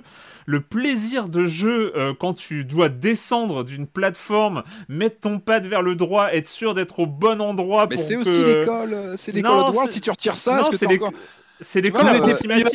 Tout n'était pas mieux avant, Patrick. Je suis désolé. Non, il y a des choses... C'est pas ce que je vous dis. Ah. Moi, je vous dis que moi, quand je passe un checkpoint et qu'il s'allume en blanc, que je sais que j'ai passé un... Je suis content, j'ai un vrai soulagement. T'as une sorte de, tu vois, de satisfaction de dire j'ai passé ce truc-là. J'ai morflé, mais j'ai passé. D'ailleurs, il y a un petit défaut aussi que les sauvegardes, parce qu'elles font... Enfin, t'es obligé de gruger, tu reviens à une ancienne sauvegarde. Enfin voilà, t'es obligé un peu de gruger avec les sauvegardes. Les checkpoints ne sont pas idéaux non plus. Ah bon, mais parce que moi j'allais dire que les checkpoints je les trouvais suffisamment bien placés. En tout cas, ils sont bien placés, mais tu vois, en fait, ils gèlent tu vois, ta séquence de jeu. Donc des fois, tu as envie de re-sauvegarder quelques minutes après, parce que des fois, un passage se fait en plusieurs étapes. Tu dois, tu dézingues des ennemis, tu dois déblayer, et tu peux pas re-sauvegarder. Donc c'est vrai que tu te retrouves avec des séquences de jeu qui peuvent être un peu longue, un peu ardue, donc tu as envie des fois de re-sauvegarder. Mais dernière chose, Patrick, mais c'est juste, n'espère pas trop de la version PS5 qui est certes jolie, ça rame pas. Il y a plein d'effets de fumée, il y a plein de faits... C'est très organique comme jeu à l'écran. Ouais, mais des fois tu as l'impression d'un générique de moteur de moteur 3D. Oui, tu as des particules, mais tu as des particules comme tout dans tous les jeux. Moi je trouve qu'il est super. Enfin bon, après je pense que c'est très personnel aussi, mais je trouve qu'il est il a un style, ce jeu, il a vraiment une ambiance. J'ai joué sur PC avec la config au max, mais c'est pas moche, hein, mais c'est pas mémorable. On n'a pas parlé, mais ça prend une durée de vie colossale. Si vous aimez ce genre-là, allez-y, il y a une durée de vie monstrueuse, il y a une replay value, parce qu'il y a plein de trucs à débloquer, on est noté à chaque niveau. Enfin voilà, il y a de quoi faire, quoi. Donc moi je le conseille. Après je suis pas d'accord sur le côté artistique. Oh là, j'adore cet univers. On a bien compris. Très bien. Oddworld Soulstorm sur PlayStation, PC et c'est tout, je crois. Non, il est sorti PS4, PS5, PC en démat et il arrive en physique, je crois, cet été. Voilà. D'accord. Une 50 €. C'est le moment d'accueillir Jeremy Kletskin et sa chronique Jeux de société. Salut, Jérémy. Salut Erwan, salut à tous. Alors je l'assume et je l'ai toujours assumé, il y a des types de jeux auxquels je joue moins. Les jeux collaboratifs, les jeux narratifs, je chronique pas vraiment tout ici, c'est vrai. Et même un jeu qui a gagné l'As d'or du jeu de l'année à Cannes, je me sentais pas vraiment obligé. Et je l'avais même formellement annoncé ici, mais c'était une erreur. Tout le monde se doute un petit peu de la manière dont Erwan sait mettre la pression sur ses subordonnés. Et donc, c'est sans joie ni motivation particulière que j'ai acheté Micro Macro Crime City. Alors, il faut dire que toutes les reviews sont dithyrambiques à propos de ce jeu. Et est-ce que c'est mon style de juger sans jouer ? Assurément non. Qui de mieux pour ce type d'expérience que mes propres enfants ? Et c'est donc ce faisant que nous avons étalé au centre de la table ce grand plan de la ville, ce poster de 75 par 110 cm représentant Crime City et ses habitants en pleine action, tout cela en vue isométrique. Les 16 scénarios sont 16 paquets de 5 à 11 cartes qui représentent des enquêtes criminelles différentes. On pourra les faire dans le désordre, mais il y en a une première toute simple, un tutoriel, un petit peu moins criminel que les autres d'ailleurs, puisque c'est José Branca qui a simplement perdu son chapeau. L'un des joueurs va lire à haute voix le côté recto de la première carte, c'est une instruction qui va demander au joueur de trouver ou de comprendre quelque chose sur le plan de la ville. Forcément, ça fait tout de suite penser à Trouver Charlie, par exemple. Où se trouve le bar ? Ou encore, que s'est-il passé sur le chemin ? Ou alors, où est le coupable ? Si on pense qu'on a trouvé, on retourne la carte, on lit le texte, on s'assure que c'est bien vrai et on continue avec la carte suivante. Si le joueur qui lit la carte découvre que le groupe n'a pas encore tout compris, alors il l'indique aux autres sans interférer. Les personnages, les véhicules, les scènes seront présentés plusieurs fois sur le plan à des temporalités différentes. Il nous faudra reconstituer les événements. Le concept est absolument génial, ça ne se discute même pas, c'est amusant, c'est détaillé, c'est ultra innovant. Mais j'ai trouvé ça vraiment très simple et pas toujours très intéressant, donc j'ai surtout joué au babysitter. Ce sont mes enfants qui sont vraiment rentrés dans le jeu et qui ont pris le plus de plaisir, mais la ville étant jonchée de corps, de morts, de cadavres, ça donne quand même un arrière-goût pas top, surtout pour les plus jeunes enfants. Ce sont surtout des histoires qui se sont déjà finies et qui se sont mal finis. Voilà donc Micro Macro Crime City de 1 à 4 joueurs, parce que plus ça commence à devenir le bordel autour de la table. Nous, on a quasiment fini toutes les enquêtes. Certaines vous prendront 5 minutes, d'autres 20, 25 minutes peut-être. Leur jouabilité zéro forcément, mais il y a déjà quelques extensions qui ont commencé à sortir. L'auteur et illustrateur Johan Sich. C'est développé par Hardboiled Games, édité chez Spielwiese et distribué en France par BlackRock. Et je sais qu'être chroniqueur à Silence on Joue, ça demande des sacrifices. Ouais. Bye bye. Erwan, on va devoir te convoquer. Mais je nie avec la plus grande force mettre la pression sur qui que ce soit. Jérémy, enfin Jérémy, il va falloir qu'on parle. Non, je te jure, me prendre des attaques comme ça, c'est incroyable quand même. Avec un jeu qui a pas l'air bon, mais qui a tout gagné. Mais bon, bref. La pression du public. Bon, il a peut-être au moins été... il a subi autant la pression de ses pairs que de toi, je pense. Hein, sur ce oui. Non, on va régler ça. On va régler ça en off. Non, mais... On va enchaîner avec quoi ? On va enchaîner avec un remake. Alors, avec Automata, ça avait un peu reboosté cette licence qui était peut-être un peu plus confidentielle auparavant. Mais NieR Automata a mis un peu tout le monde d'accord sur cet univers, en tout cas sur ce que ça proposait. Il y avait un prédécesseur, mais qui avait un peu souffert de sa réalisation à l'époque, peut-être un peu austère, peut-être un peu brute. Donc c'était le moment sans doute, mais tu vas nous en parler, Corentin, de sortir ce NieR Replicant. Now pull your head out of your goddamn ass and start fucking helping us!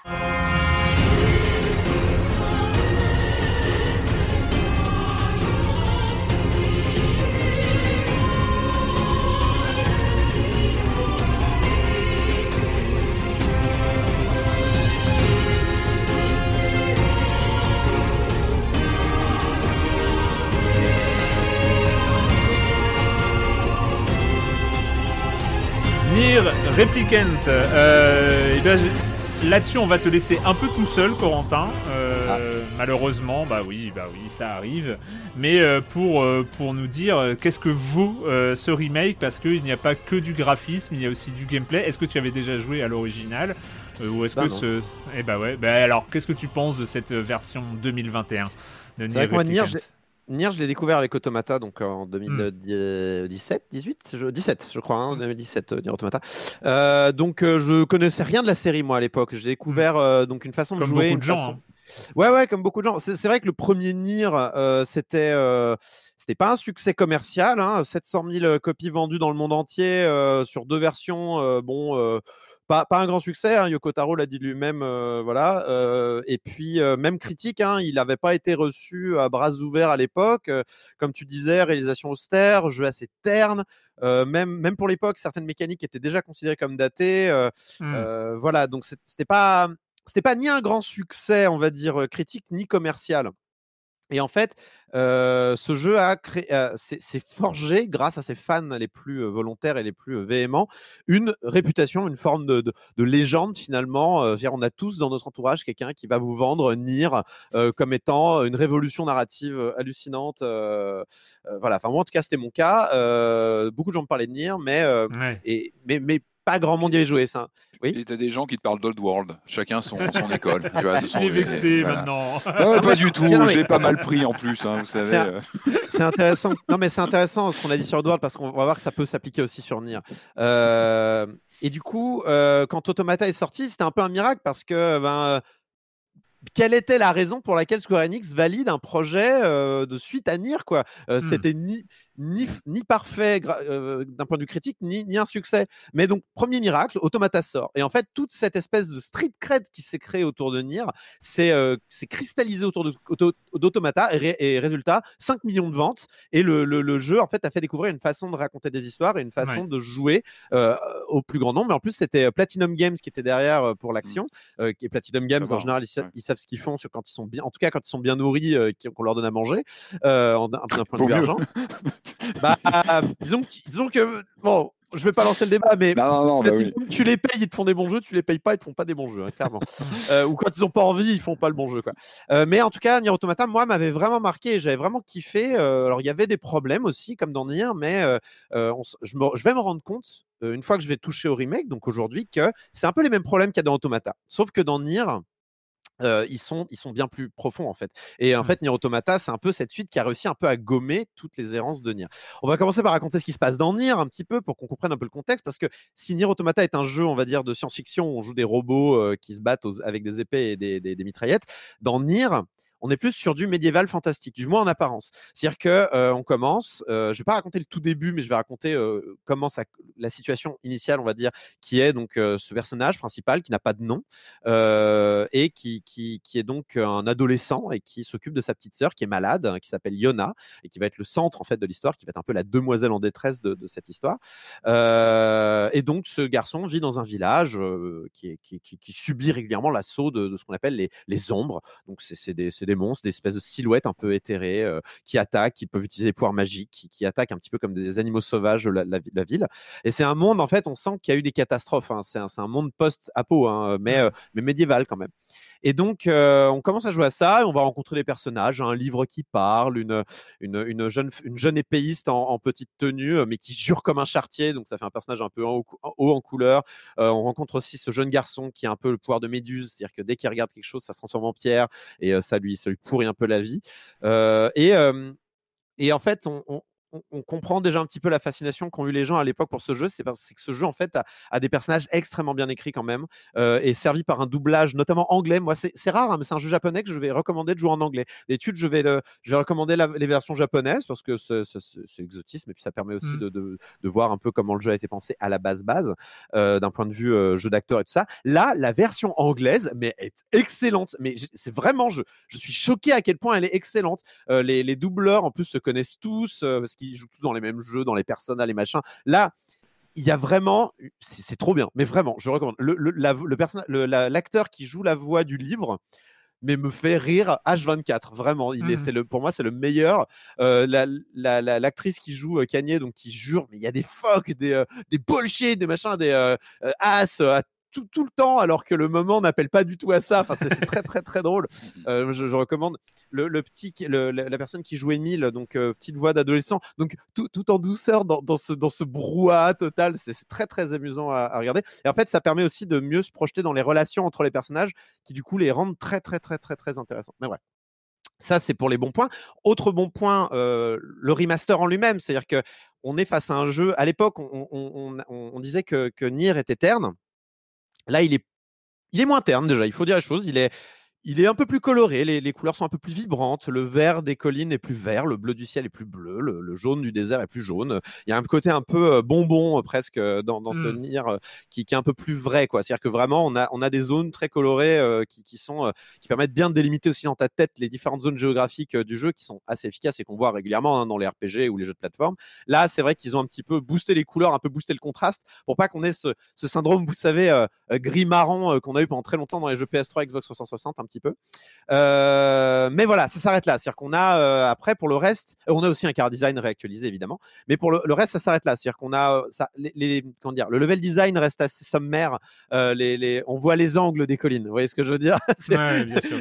C'est pas dingo. Mais bon, on passe dessus. Sur ce sur quoi on passe moins, c'est le jeu en lui-même. C'est-à-dire que Nier, en fait, un des gros problèmes de Nier, c'est à mon sens, c'est qu'il était enfermé un petit peu dans des conventions de 2010 et que, en fait, pour faire passer sa narration extraordinaire, et encore une fois, je suis d'accord avec tous les gens qui pensent que la narration de Nier est extraordinaire, ils se sont sentis obligés de rallonger la sauce un peu trop, de rallonger le jeu et de l'enfermer dans des trucs dont ils n'avaient pas besoin, en fait.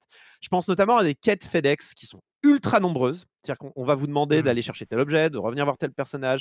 Elles sont vraiment, vraiment très nombreuses. Il y a des features, enfin des compétences, des caractéristiques qu'on débloque uniquement sur des quêtes annexes, alors qu'elles sont...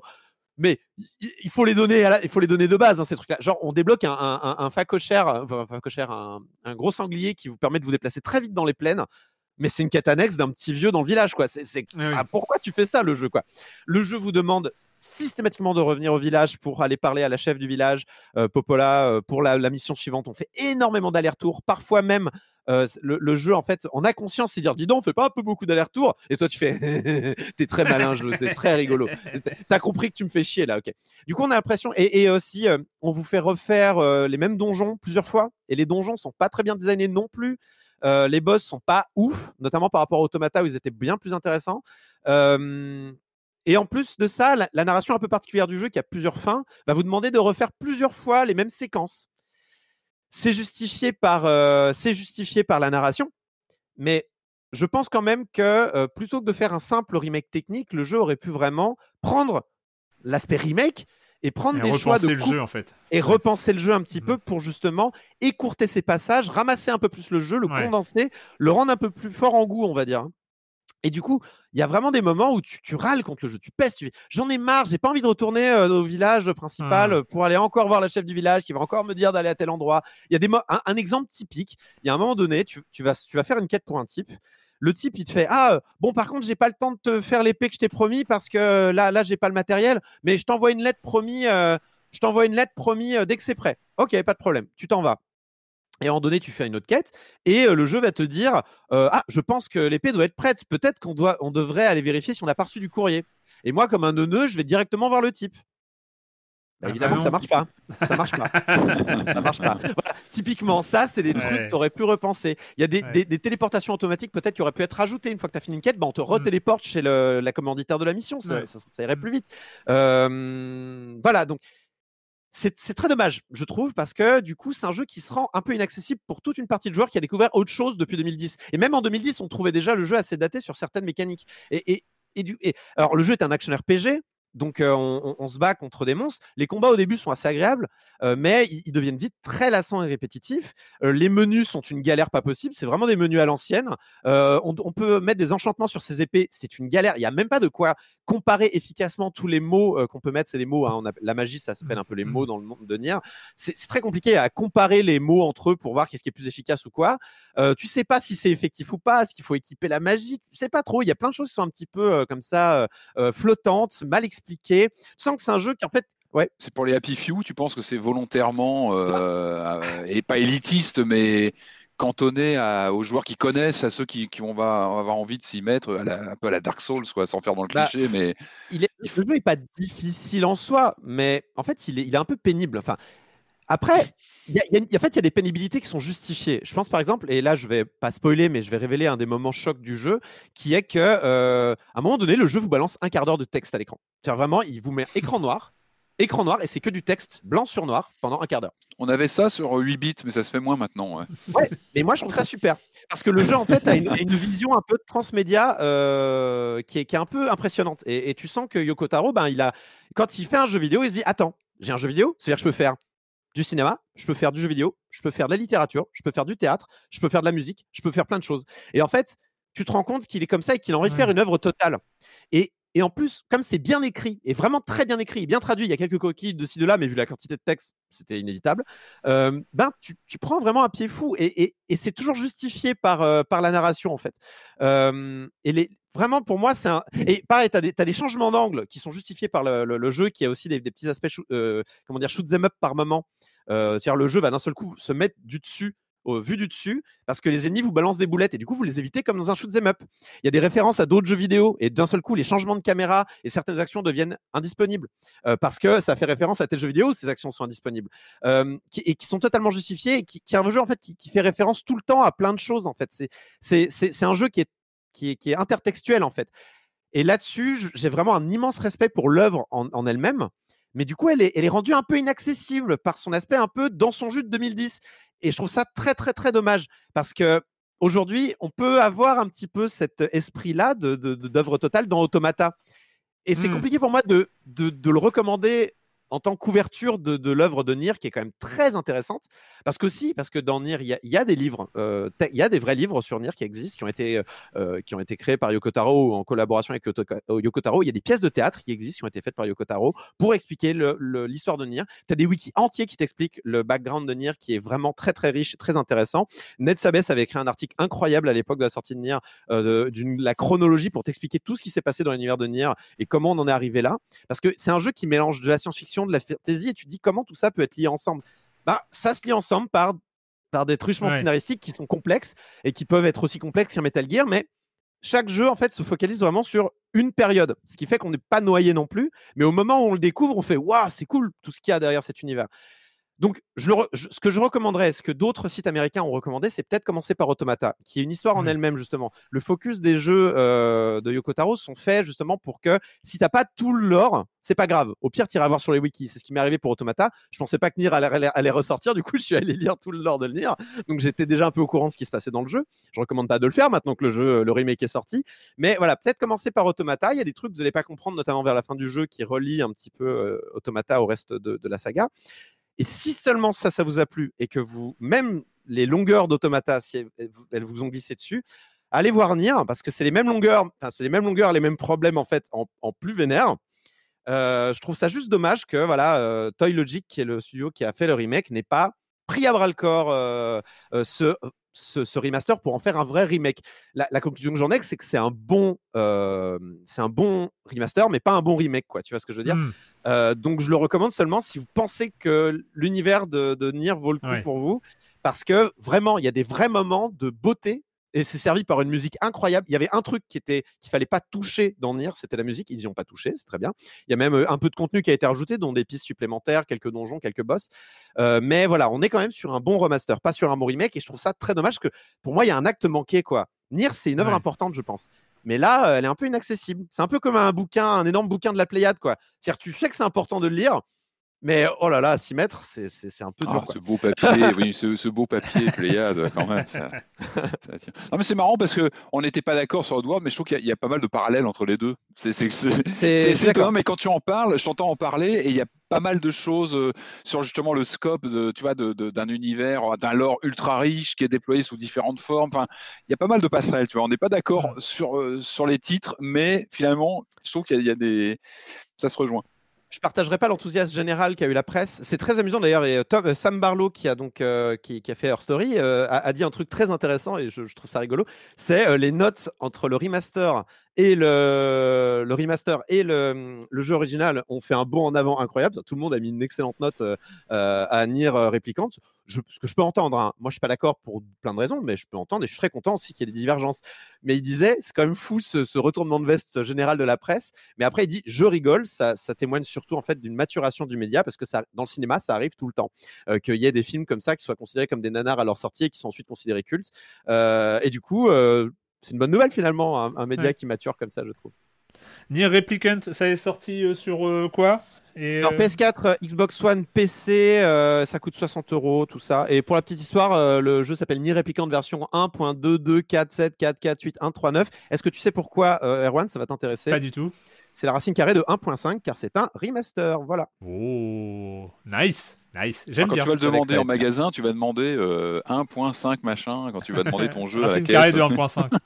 on me l'a appris en stream, quelqu'un m'a dit, tu sais pourquoi il s'appelle 1.2 machin ? C'est la racine carrée de 1.5, ah, super, on est très content. Je vais continuer cette quête FedEx qui m'énerve, mais c'est parti. Rien que le titre est une énigme, c'est bien joué, c'est très Yoko Taro. On va continuer, je pense que les prochaines chroniques se doivent d'être un peu plus courtes, mais quand même, on va avoir un chroniqueur surprise. Donc, on va continuer avec une petite chasse à l'appareil photo dans l'univers des Pokémon.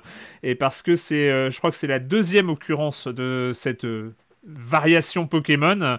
Ça débarque sur Switch et ça s'appelle Pokémon Snap. Welcome to the world of new Pokémon Snap. This is the Lentil region. You'll ride the Neo 1 through the jungle, across the desert, and even under the sea. to research Pokémon in their natural habitat. Oui, Pokémon Snap, c'est le deuxième Pokémon Snap. Hein, c'est donc c'est le, il y a eu un Pokémon Snap. Voilà, c'est New Pokémon Snap et il y avait le Pokémon Snap qui proposait à peu près la même chose. Ça a été sorti sur, je ne sais N64. Plus. Nintendo 64. Ah oui, oh voilà, là, ça nous rajeunit pas cette histoire. New Pokémon Snap, on débarque sur une île. Il va falloir prendre des photos. Eh ben, en fait, j'étais un peu obligé d'en parler là parce que, voyez-vous, dans une des publications auxquelles il est abonné, Arthur a vu une publicité pour Pokémon Snap et vous pensez bien qu'il a voulu En fait, je précise ça, c'est juste que c'est la première fois qu'il est impatient pour la sortie d'un jeu. Généralement, il découvre les jeux quand ça arrive et tout ça. Et là, en fait, il trépignait parce qu'il avait retenu la date du 30 avril. Ça m'a rappelé les premières fois où j'attendais la sortie des jeux un peu moi-même en trépignant, et c'était la première fois. Et donc quand on a eu accès à ce Pokémon Snap, forcément j'en ai profité parce que c'est vrai que on en parlera, tu as un peu regardé à quoi ça ressemblait, Corentin, mais c'est aussi une version assez très simple, très accessible, même si Arthur a fini Pokémon épée et bouclier, donc les Pokémon classiques, il arrive à s'en dépatouiller. Ton fils spécialiste Pokémon quand même, il est bien à fond. Ouais, il est bien à fond. Et donc en fait j'en ai profité pour l'enregistrer au moment où il découvrait Pokémon Snap. Alors on va écouter un peu ce que ça donne avec en guest star sa sœur Naomi qui va faire des commentaires sur le jeu. Écoutons ça.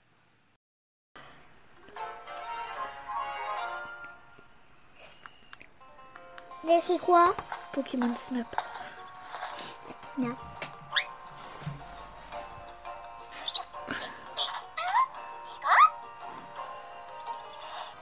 Bonjour à toi et bienvenue au laboratoire Pokémon de sciences naturelles de l'Antis. Je me présente, je suis le professeur Miroir. C'est un plaisir de faire ta connaissance. Oh, il volit là! Il y a plein de Pokémon. Comme tu l'as peut-être remarqué, de nombreux Pokémon vivent à l'Antis. En les photographiant, on peut apprendre plus sur le mode de vie ainsi que leur environnement. Et c'est là que tu entres dans le jeu. J'aimerais que tu explores les îles pour photographier les Pokémon dans leurs habitats naturels. La nuit, tu croiseras peut-être des Pokémon qui brillent. Tu verras, ils sont trop beaux.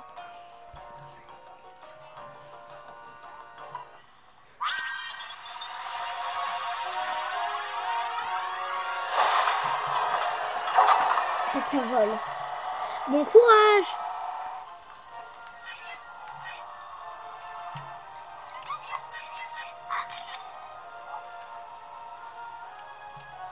Tu peux prendre plein de photos. Hein. Oui, je sais. Les deux Rio, c'est rare. J'en fais plein.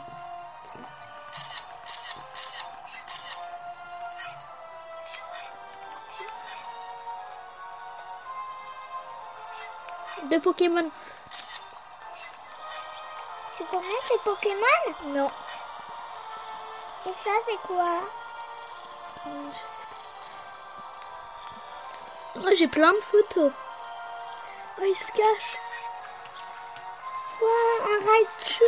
Ah non, c'est pas Raichu. Un Pichu. Un Pichu. Pichu. Non. Pichu, il est fâché.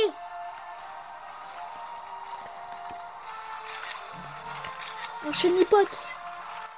Waouh, il a un pote. Oui, c'est lui. J'en ai plus que 32 à prendre.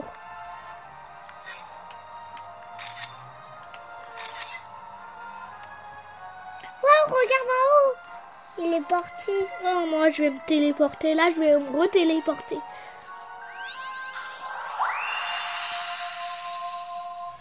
Mais est-ce qu'après je pourrais marcher? Non. Jamais? Non. Moi je croyais. Moi aussi.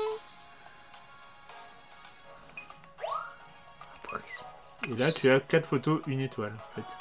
Oh, moi je préfère celle-là, la dernière. Moi aussi. Là on le voit. Voilà. Faut que tu choisisses un peu celle qui te semble être la meilleure à chaque fois. Oh bah moi c'est celle-là. Celle-là, trois en même temps. Comme tu veux. Moi je l'aime bien. Ah bah écoute, c'est toi qui choisis, hein, c'est toi. Wow, celle-là. Ouais.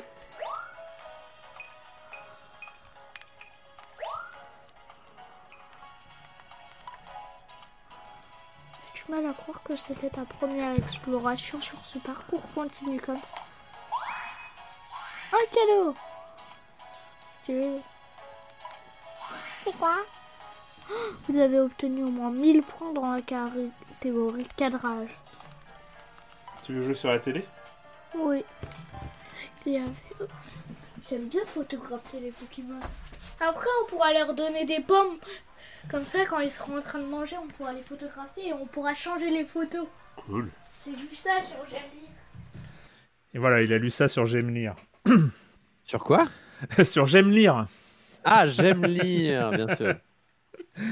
Voilà donc la première partie. Il y aura une deuxième partie un petit peu plus tard. Donc en fait, je pense que vous avez compris un peu le principe.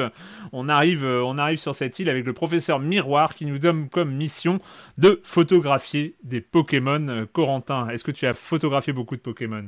Bon, pas tant que ça, mais un petit peu quand même. Puis j'ai regardé un petit peu ma compagne jouer au jeu, parce que c'était surtout elle qui était très enthousiaste à l'idée d'y jouer.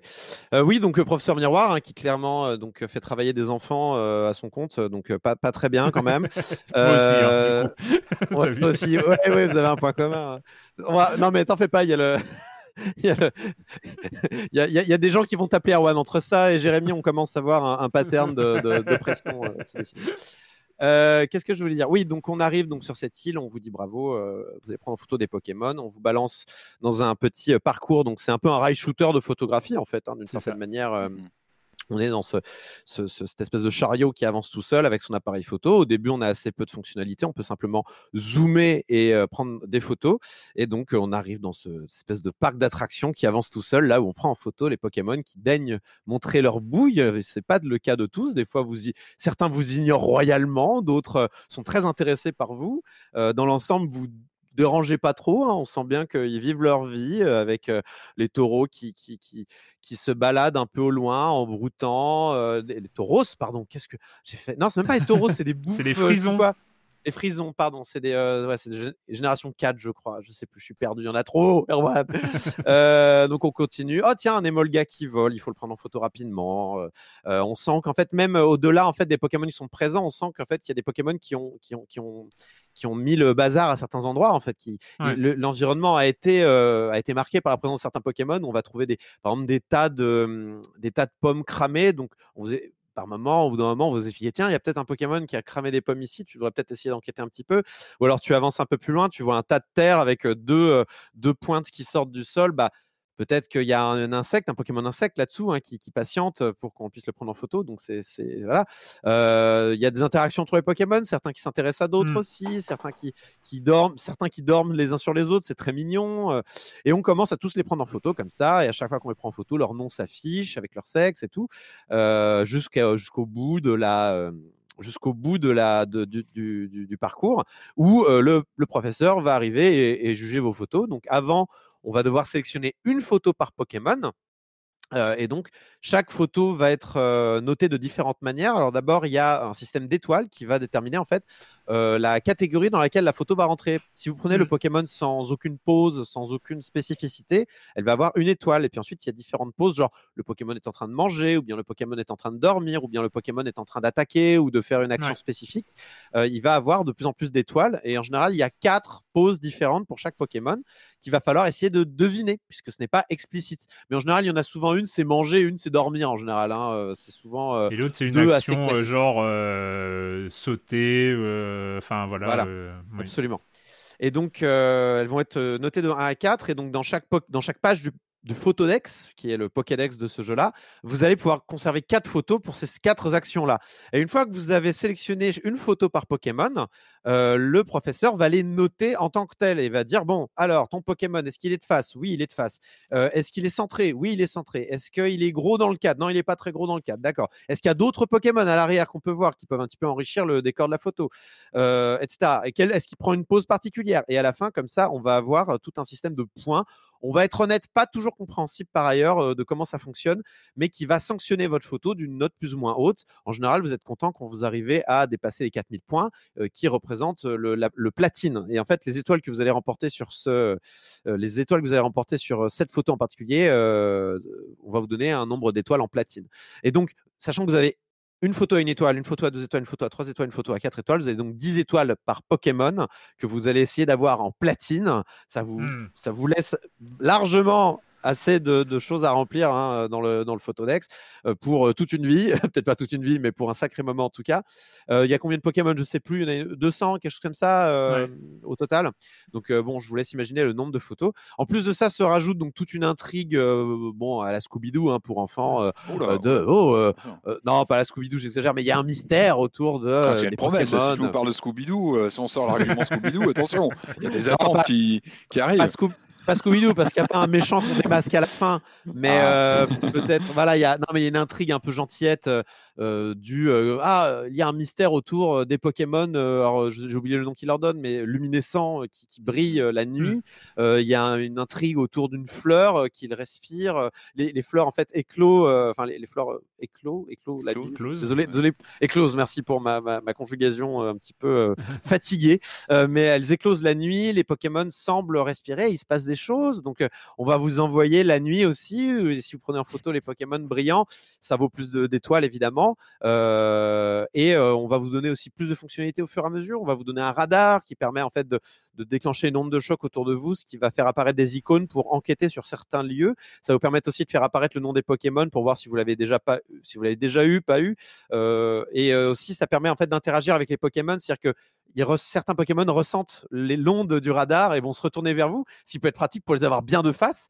On va vous donner aussi des pommes qui sont légères. Vous pouvez soit les jeter sur le Pokémon, ce qui va les surprendre, soit les lancer au pied du Pokémon, ce qui font qu'ils vont se retourner, manger la pomme, avoir une pause spécifique. Et puis je suis pas allé beaucoup plus loin, mais il me semble qu'on va vous donner aussi des boules, des agace balls pour un petit peu embêter les Pokémon, les agacer et leur faire d'autres choses. Et puis au fur et à mesure, voilà, vous augmentez votre expérience. Vous avez des nouveaux parcours qui se débloquent au fur et à mesure sur d'autres îles avec différents thèmes, le feu, la mer, la jungle, tout ça. Et je suis pas sûr, mais il me semble bien que chaque circuit a sa version nocturne qui apporte d'autres Pokémon, d'autres comportements, etc.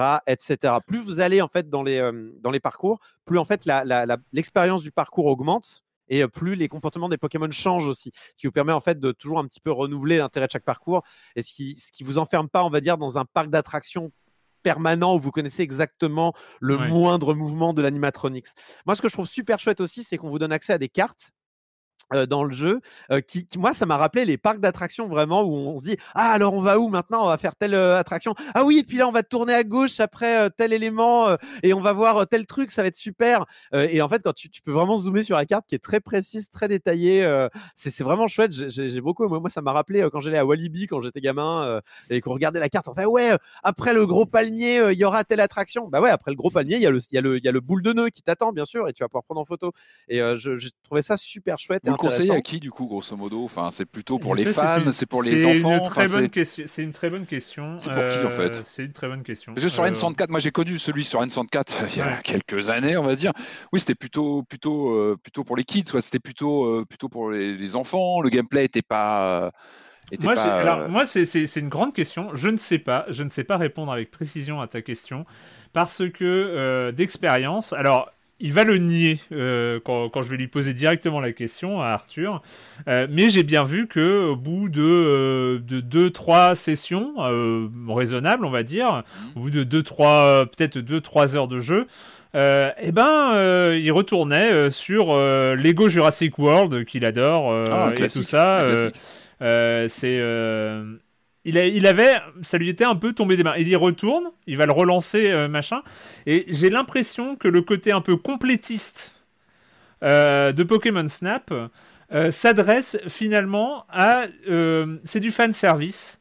Ouais. De gens qui, pour des gens qui ont une grande histoire de Pokémon et qui vont ne pas s'ennuyer, c'est-à-dire être suffisamment motivés par la complétion du photodex pour que ça suffise comme motivation. Ouais. Alors que Arthur, à 8 ans, bientôt 9, mais il va être... motivé par l'histoire, alors il va être motivé par la beauté des décors et tout ça, mais quand il va avoir fait une fois chaque parcours, bah, il retournait pour choper les poses différentes, avoir des meilleures notes et des choses comme ça, ça va pas le motiver outre mesure, ouais. En fait. Et donc c'est pour ça que bah, il a relancé Minecraft, il a relancé Lego Jurassic World, auquel il joue depuis des mois et des mois de manière récurrente, mais ce Pokémon Snap, finalement, ça lui a... Même si je pense qu'il va y revenir de temps en temps, je pense qu'il n'y a pas de motivation narrative suffisante pour en... Bah, narrative et de contenu même, hein, j'ai envie de dire. Ouais, vas-y Patrick. Il n'y a pas un côté borne d'arcade, un peu jeu d'arcade qu'on lance de temps en temps. Est-ce qu'il n'y a pas une version arcade au Japon ? Je me trompe peut-être. Il n'y a pas eu une version à une époque, non ? Ça se prête bien du gameplay arcade en fait, avec des sessions comme ça de temps en temps, un jeu qu'on lance de temps en temps pour faire un tour. Et mais t'as raison, en fait l'aspect scoring rappelle un peu ça, t'as raison, ça m'étonnerait pas. C'est du rail shooter gentil quoi. Ouais, sans zombies et sans gun. Et sans... Ouais. Non mais t'as raison. Non, mais t'as raison. Arcade, un peu. Mais en fait, ce qui me dérange un peu presque dans cet aspect un peu arcade, c'est qu'il assume un peu ce côté arcade en mettant système de points et de complétionnisme et compagnie. Mais en attendant, le système de points et tout ça reste super obscur, quoi. Et c'est compliqué de s'améliorer. C'est-à-dire que moi, il y a des moments, il y a des photos un peu nazes, mais qui avaient beaucoup de points. Du coup, j'ai mis dans le Pokédex un peu à contre-cœur. Mais voilà. Et du coup, je pense que ça peut un peu te détacher de l'esprit, peut-être, de devenir le meilleur photographe qui pourrait aussi te pousser à jouer plus. D'autant que le jeu débloque un peu, il te distille un peu les nouveautés au compte-gouttes, quoi. C'est-à-dire que là, moi, j'ai joué qu'une heure ou deux là, mais je suis déjà à me refaire des certains parcours, alors que j'aurais aimé passer à la suite, quoi, pour voir ce qu'il y a de plus. Je pense que le jeu aurait gagné en fait à assumer son côté très court, parce que New Pokémon Snap, c'est comme Pokémon Snap, ça va être très court, mais c'est pas grave. Assumez votre aspect très court. C'est un parc d'attractions. Personne va se plaindre qu'une attraction dure pas assez longtemps. Enfin, si, on pourrait se plaindre, mais au pire, tu le refais. Tu vois, tu revas dans l'attraction et tu le refais.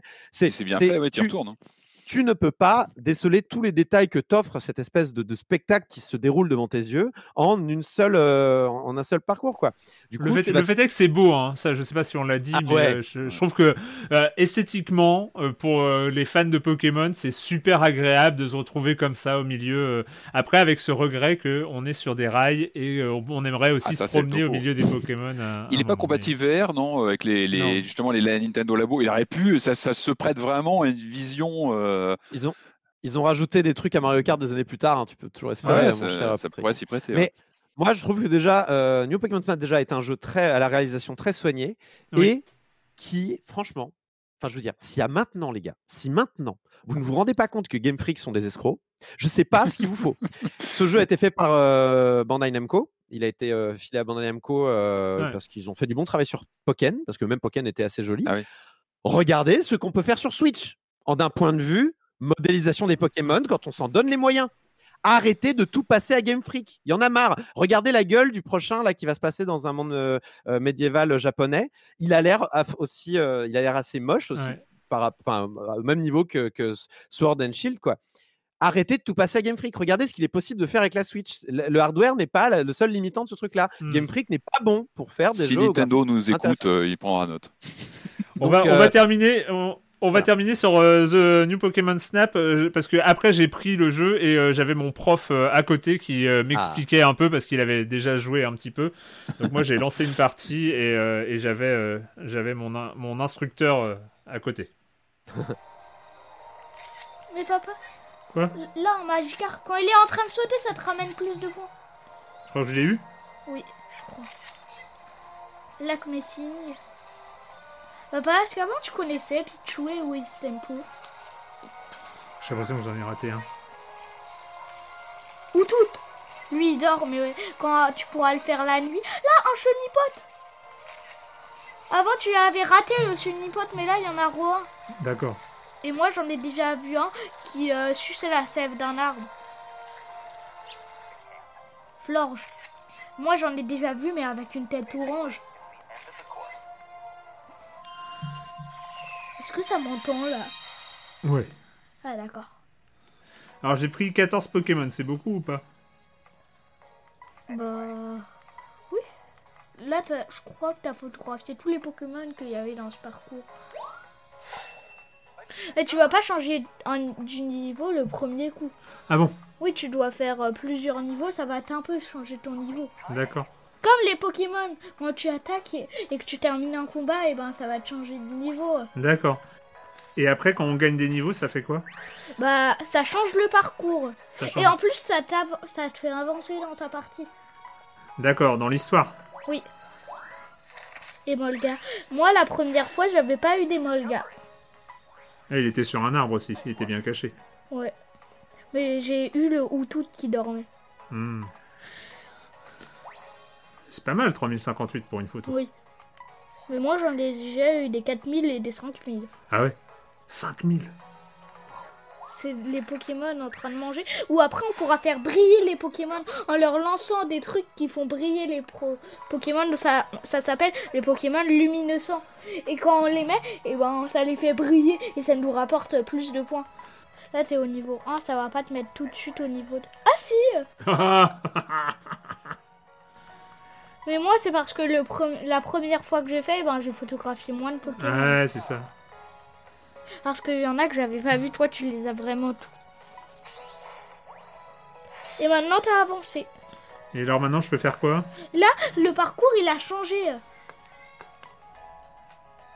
Non mais tu pourrais me faire une petite exploration là, au niveau où tu es, pour me... Moi je peux aller dedans la mer. Moi là je peux lancer les boules.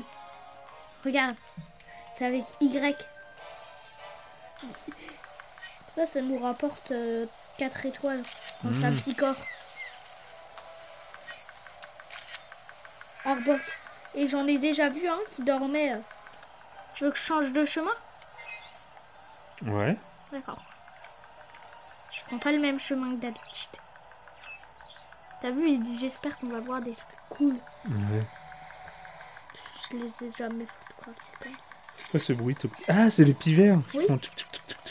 Ça s'appelle, ça a un nom, Picasso ça s'appelle. Ah oui. Comme Picasso l'artiste. Eh, tu veux une pomme ? Non, il l'en veut pas. Et je peux aussi faire briller les fleurs, t'as vu ? Waouh. Et voilà. Eh ben merci beaucoup Arthur. Ça va Erwan, ton ego a pris cher là, non ? Il y a une humilité qu'il faut... Ah là là, oui. Mais moi, je me sentais pas bien. Je l'aurais pas ouvert face à ton... Ah bah attends, il faut... moi je sais reconnaître l'expertise quand elle est à côté de moi, je m'en sers. Voilà, c'était New Pokémon Snap sur... Oui, je voulais juste un dernier point que je voulais aborder, c'est je trouve le jeu infiniment plus jouable en portable qu'à la télé. Ah oui. Je trouve le jeu, en fait, c'est naturel. Enfin, tu bouges ta console comme si t'étais dans la vraie vie. Tu peux cadrer avec le gyroscope notamment. Ah, c'est chouette. Tu peux le faire aussi avec la manette et la manette pro, parce qu'on joue avec la manette pro quand je joue sur la grande télé, mais je trouve qu'il y a quelque chose qu'on perd presque. Et je comprends tout à fait que vous ayez envie de jouer sur un grand écran, mais essayez au moins une fois de jouer en portable, vous allez voir, c'est assez bluffant et c'est super chouette. New Pokémon Snap, une 60aine d'euros à télécharger ou en physique. Et ben c'est le moment de partir en voyage. Nous allons partir en voyage, et pour partir en voyage un peu en mode route, on se met sur le bord d'une route, on lève son pouce, une voiture s'arrête, on monte dedans, et c'est là que ça commence. On ne sait pas pourquoi on faisait du stop, pourquoi on monte dans cette voiture. Il y a un mystère dans ce jeu, d'ailleurs c'est un peu son nom, c'est Mystery Game, ça s'appelle Hitchhiker.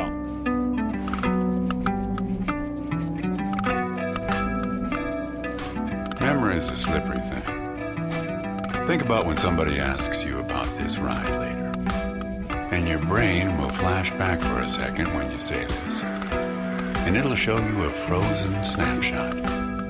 of yourself, sitting in this car, talking to me like we are right now. Hitchhiker en mode road trip en Californie, en tout cas ça commence ainsi au milieu des champs de blé qui ne s'arrêtent jamais, la route continue encore et encore, nous sommes à la place du passager, il y a ce conducteur et ça commence comme ça, direct, on ne sait pas pourquoi on est là, on ne sait pas qui on est, la seule chose qu'on sait c'est qu'on a fait du stop, on a été pris dans cette voiture-là. Et on va commencer peut-être à parler avec le conducteur qui a l'air quand même d'en savoir un peu plus que nous sur la situation. Ce Hitchhiker, Patrick, t'en as pensé quoi ? Alors c'est un jeu d'un studio qui s'appelle Mad About Pandas, un studio allemand. Déjà un studio qui s'appelle comme ça, moi je signe. On est tous fous de pandas, donc on est d'accord. Bienvenue dans cette section de narration expérimentale. On avait parlé la semaine dernière de Before Your Eyes, ce jeu d'aventure dans lequel on cligne des yeux pour interagir. Et bienvenue cette semaine dans ce Walking Simulator dans lequel on ne marche pas, on ne bouge pas, on est effectivement à la place du mort, comme on l'appelle, on est passager de plusieurs voitures successives. Alors pourquoi je me suis penché sur ce titre ? Déjà le topo, puis je suis tombé en fait sur un papier de Rock Paper Shotgun qui évoquait, je crois, la première version démo qui n'avait que la première section, parce qu'on est sur 5 grands chapitres du titre. Il y a 2 ans, je crois, le site avait chroniqué la première section et avait parlé d'un mélange d'images à la Firewatch, de road trip zen à la Truck Simulator, le tout matiné de Kentucky Route Zero. Donc autant dire que ça m'a titillé l'envie de m'y mettre. Donc tu as bien résumé. En fait, on incarne on est projeté comme ça dans le corps d'un autostoppeur, donc place du passager. Et voilà, on n'en sait pas beaucoup plus. Et on va découvrir peu à peu le passé, parce qu'on ne connaît rien du personnage qu'on incarne. Et tout va se décanter peu à peu avec, comme je disais, plusieurs passages dans différentes voitures, avec donc des conducteurs différents, avec lesquels on va être comme ça projeté. On débarque à chaque fois à côté d'eux. C'est assez étonnant, la mise en scène, je trouve que c'est vraiment le concept du jeu, c'est qu'on est en vue subjective, on est dans différentes voitures, et puis on parle avec des types qui sont assez inquiétants parfois, c'est-à-dire qu'on est toujours sur le fil de l'inquiétant, les types en savent plus que nous. On va rencontrer aussi une jeune femme par la suite. Pardon ? Ils en savent plus que nous sur nous. Ah bah oui, et puis on lâche quelques infos. On a il y a un côté Memento, le film de Nolan, un peu. C'est-à-dire qu'on a des bribes comme ça de passé, de ce qui. On va comprendre progressivement les grandes lignes de ce qui s'est passé. On a des objets, on a un inventaire. Ce qui est vraiment intéressant pour moi, la réussite. Il y avait cette promesse d'incarner un personnage immobile dans une bagnole qui elle est en mouvement. Déjà visuellement, c'est bien foutu. Je trouve qu'ils n'ont pas cherché photoréalisme. On est sur un côté cartoony, stylisé, qui passe plus bien, qui n'est pas révolutionnaire, on a déjà vu ça dans de nombreux jeux, mais il y a un standard qui fonctionne bien avec ce gimmick de la route qui avance tout le temps. Moi, en y jouant, je sais pas, j'avais le générique de Mulholland Drive chanté par David Bowie, MD Ranch, qui est un des grands titres de David Bowie en tête. David Lynch, évidemment, c'est pas anodin parce qu'on est vraiment sur une atmosphère très lynchienne avec ce côté réaliste, inquiétant, c'est-à-dire qu'il y a quelque chose qui ne fonctionne pas bien, on n'est pas à l'aise avec ce qui se passe, avec ce que nous raconte le type, les différents bonhommes, voire on va rencontrer une jeune femme dans un diner, après on a une fragmentation, on a une rupture de ton avec une séquence comme ça au milieu, mais je ne veux pas en dire trop sur ce qui se passe, parce que c'est une expérience de, je crois, à peu près 3 heures, il faut vraiment la vivre, le scénario, il ne faut pas en dire trop, on découvre les choses peu à peu, ce qui est vraiment important, c'est cette proximité, c'est-à-dire que le jeu est vraiment basé sur ça, sur cette place du voyageur autostoppeur, et il y va à fond, c'est-à-dire qu'il développe cette proximité un peu bizarre avec un inconnu, qui est à côté de soi, qui nous parle. Moi, j'ai encore, évidemment, elle marque la première rencontre avec ce type qui bosse dans une ferme, qui nous parle, qui le premier à nous balancer des infos, on comprend pas tout, on se dit pourquoi il nous parle de ça. Le deuxième, j'ai adoré le deuxième. On est dans une zone pavillonnaire, donc changement un peu de décor. On est dans des boucles. C'est-à-dire que le jeu continue à avancer toujours, on a toujours cette boucle de la voiture, et le mec à côté de nous, il est très agité, il recherche son chien en fait lui, et du coup, il passe son temps, vous savez, à regarder à droite, à gauche, à s'arrêter, à piler, et en fait, vraiment le jeu, il crée cette... Comme je disais, cette proximité, le jeu d'acteur, je ne sais pas si on peut parler de jeu d'acteur, mais des personnages est très bien fichu, c'est-à-dire que aussi bien dans j'imagine la motion capture que le doublage, le doublage en anglais des personnages est très bien fichu. Il y a un côté très intimiste qui fonctionne bien. J'en profite juste à ce moment-là quand même pour signaler la traduction en français dans les sous-titres qui est proprement catastrophique. Il y a des non-sens, je crois, il y a des trucs, des coquilles dans tous les sens. C'est une catastrophe. Ouais, c'est pas les sous-titres sont catastrophiques. Il y a des dialogues entre deux amoureux qui se vouvoient, parce que c'est you en anglais. Et qui est mal traduit, qui m'a sauté la vie. Moi, ma préférée, c'est la blague mal traduite. C'est un classique. C'est un truc. Mais la blague. C'est sur le premier. Et la blague, je crois que c'est pourquoi un raisin sec se promène-t-il avec un pruneau? Et je vous donne la traduction en français, mais c'est parce qu'il n'a pas eu de rendez-vous. Oui. Et date, en fait, le truc... Ok, il n'a pas eu de date. Ok, c'est bon. Voilà, il n'a pas eu de date. Donc, c'est un festival, pendant tout le jeu, il y a des fautes, il y a des... Ouais, bon, c'est très, très... c'est juste que le doublage est très, très bon. Après, les sous-titres, c'est un peu Google Translate et c'est un peu un gros problème, quoi. C'est le problème de beaucoup de jeux à petit budget comme ça. La localisation, ça coûte cher et parfois, c'est là-dessus que tu coupes. Mais moi, j'aurais tendance... Elle existe. Bon, après, on fait avec...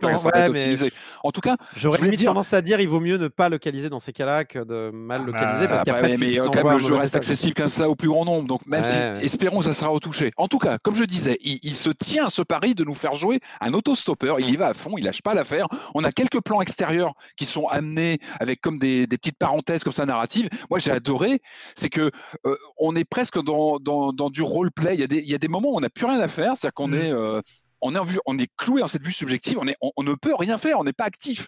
Et on peut ne pas activer la suite de la discussion et juste regarder le paysage. C'est tout bête, c'est un détail, mais il y a une sorte de...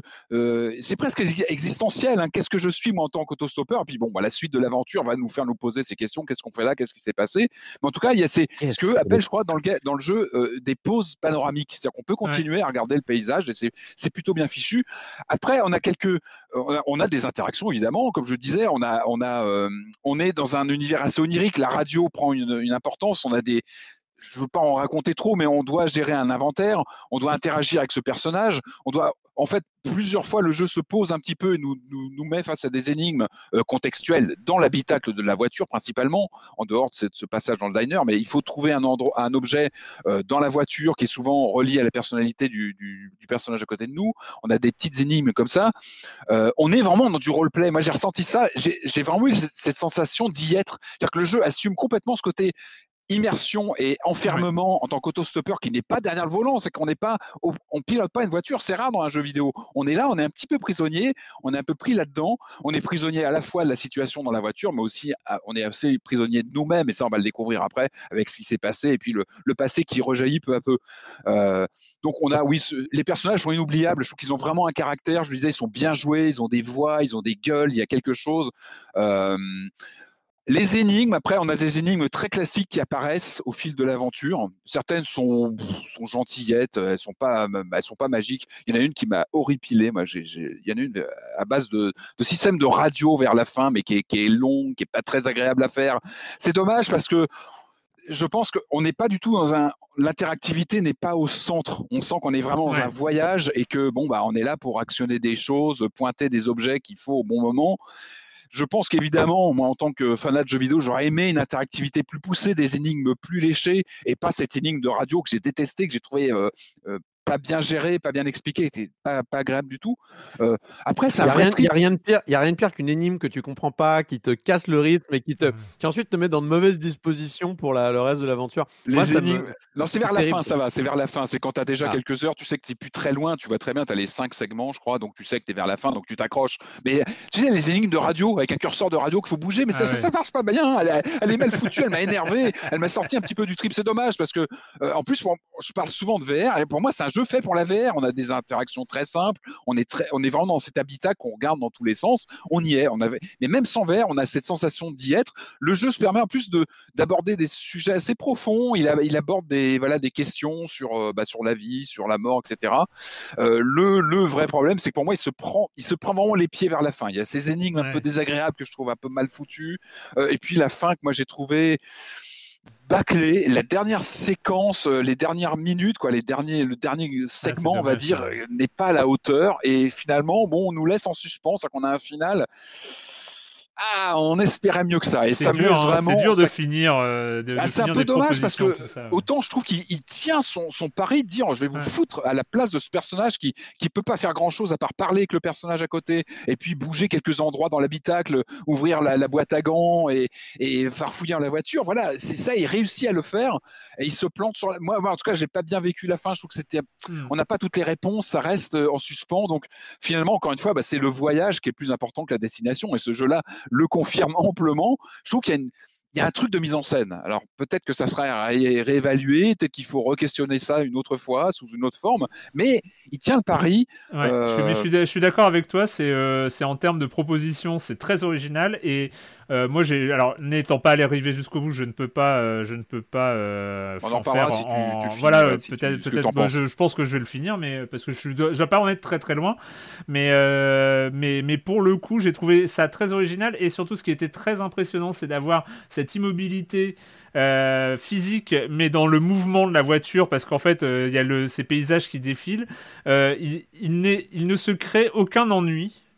Parce que c'est très dynamique, quand même dans les choses à faire, dans les mystères, dans les trucs qui te mettent mal à l'aise, où tu sens. Et c'est là où il y a ce. Après, moi, j'ai pas de connaissances cinématographiques et je sais que la référence à David Lynch est toujours un peu, mais c'est toujours cliché. Un peu bancal et tout ça. Mais moi, ça m'a un peu rappelé dans ce côté un peu nonsense où tu continues à y aller parce que tu sens qu'il y a un truc, mais que tu comprends pas exactement, et c'est vrai que le rapport Kentucky Route Zero là-dessus, sur les premiers dialogues un peu chelous de Kentucky Route Zero, là tu te retrouves un peu dans le même type de proposition, et je trouvais que c'était là-dessus c'était vachement intéressant. Après c'est dommage si ça finit pas à la hauteur. Tu me diras ton avis. Enfin, moi je l'ai trouvé, j'ai trouvé que c'était pas au niveau de la mise en scène et de la maestria, je trouve vraiment du pari réussi du reste, et c'est un peu dommage. Bon après. Donc ça s'appelle Hitchhiker. C'est disponible sur PC et probablement un peu partout. Je vois que c'est PlayStation, Xbox, et Switch. Donc voilà, c'est une quinzaine. Pas beaucoup d'interactivité, mais finalement, il n'y a que le jeu vidéo qui peut nous permettre de vivre ça. Ah, tout à fait. On va terminer cette émission avec c'est une extension, un DLC, un DLC de ce jeu mythique qui a quand même marqué beaucoup de gens, qui a marqué le jeu vidéo en règle générale, c'est The Binding of Isaac, et qui revient et avec une nouvelle proposition, alors que il y avait beaucoup de gens qui n'avaient même pas arrêté d'y jouer, qui continuaient encore Binding of Isaac, et ça revient avec donc c'est ce DLC qui s'appelle Repentance. Isaac, it's time to get up.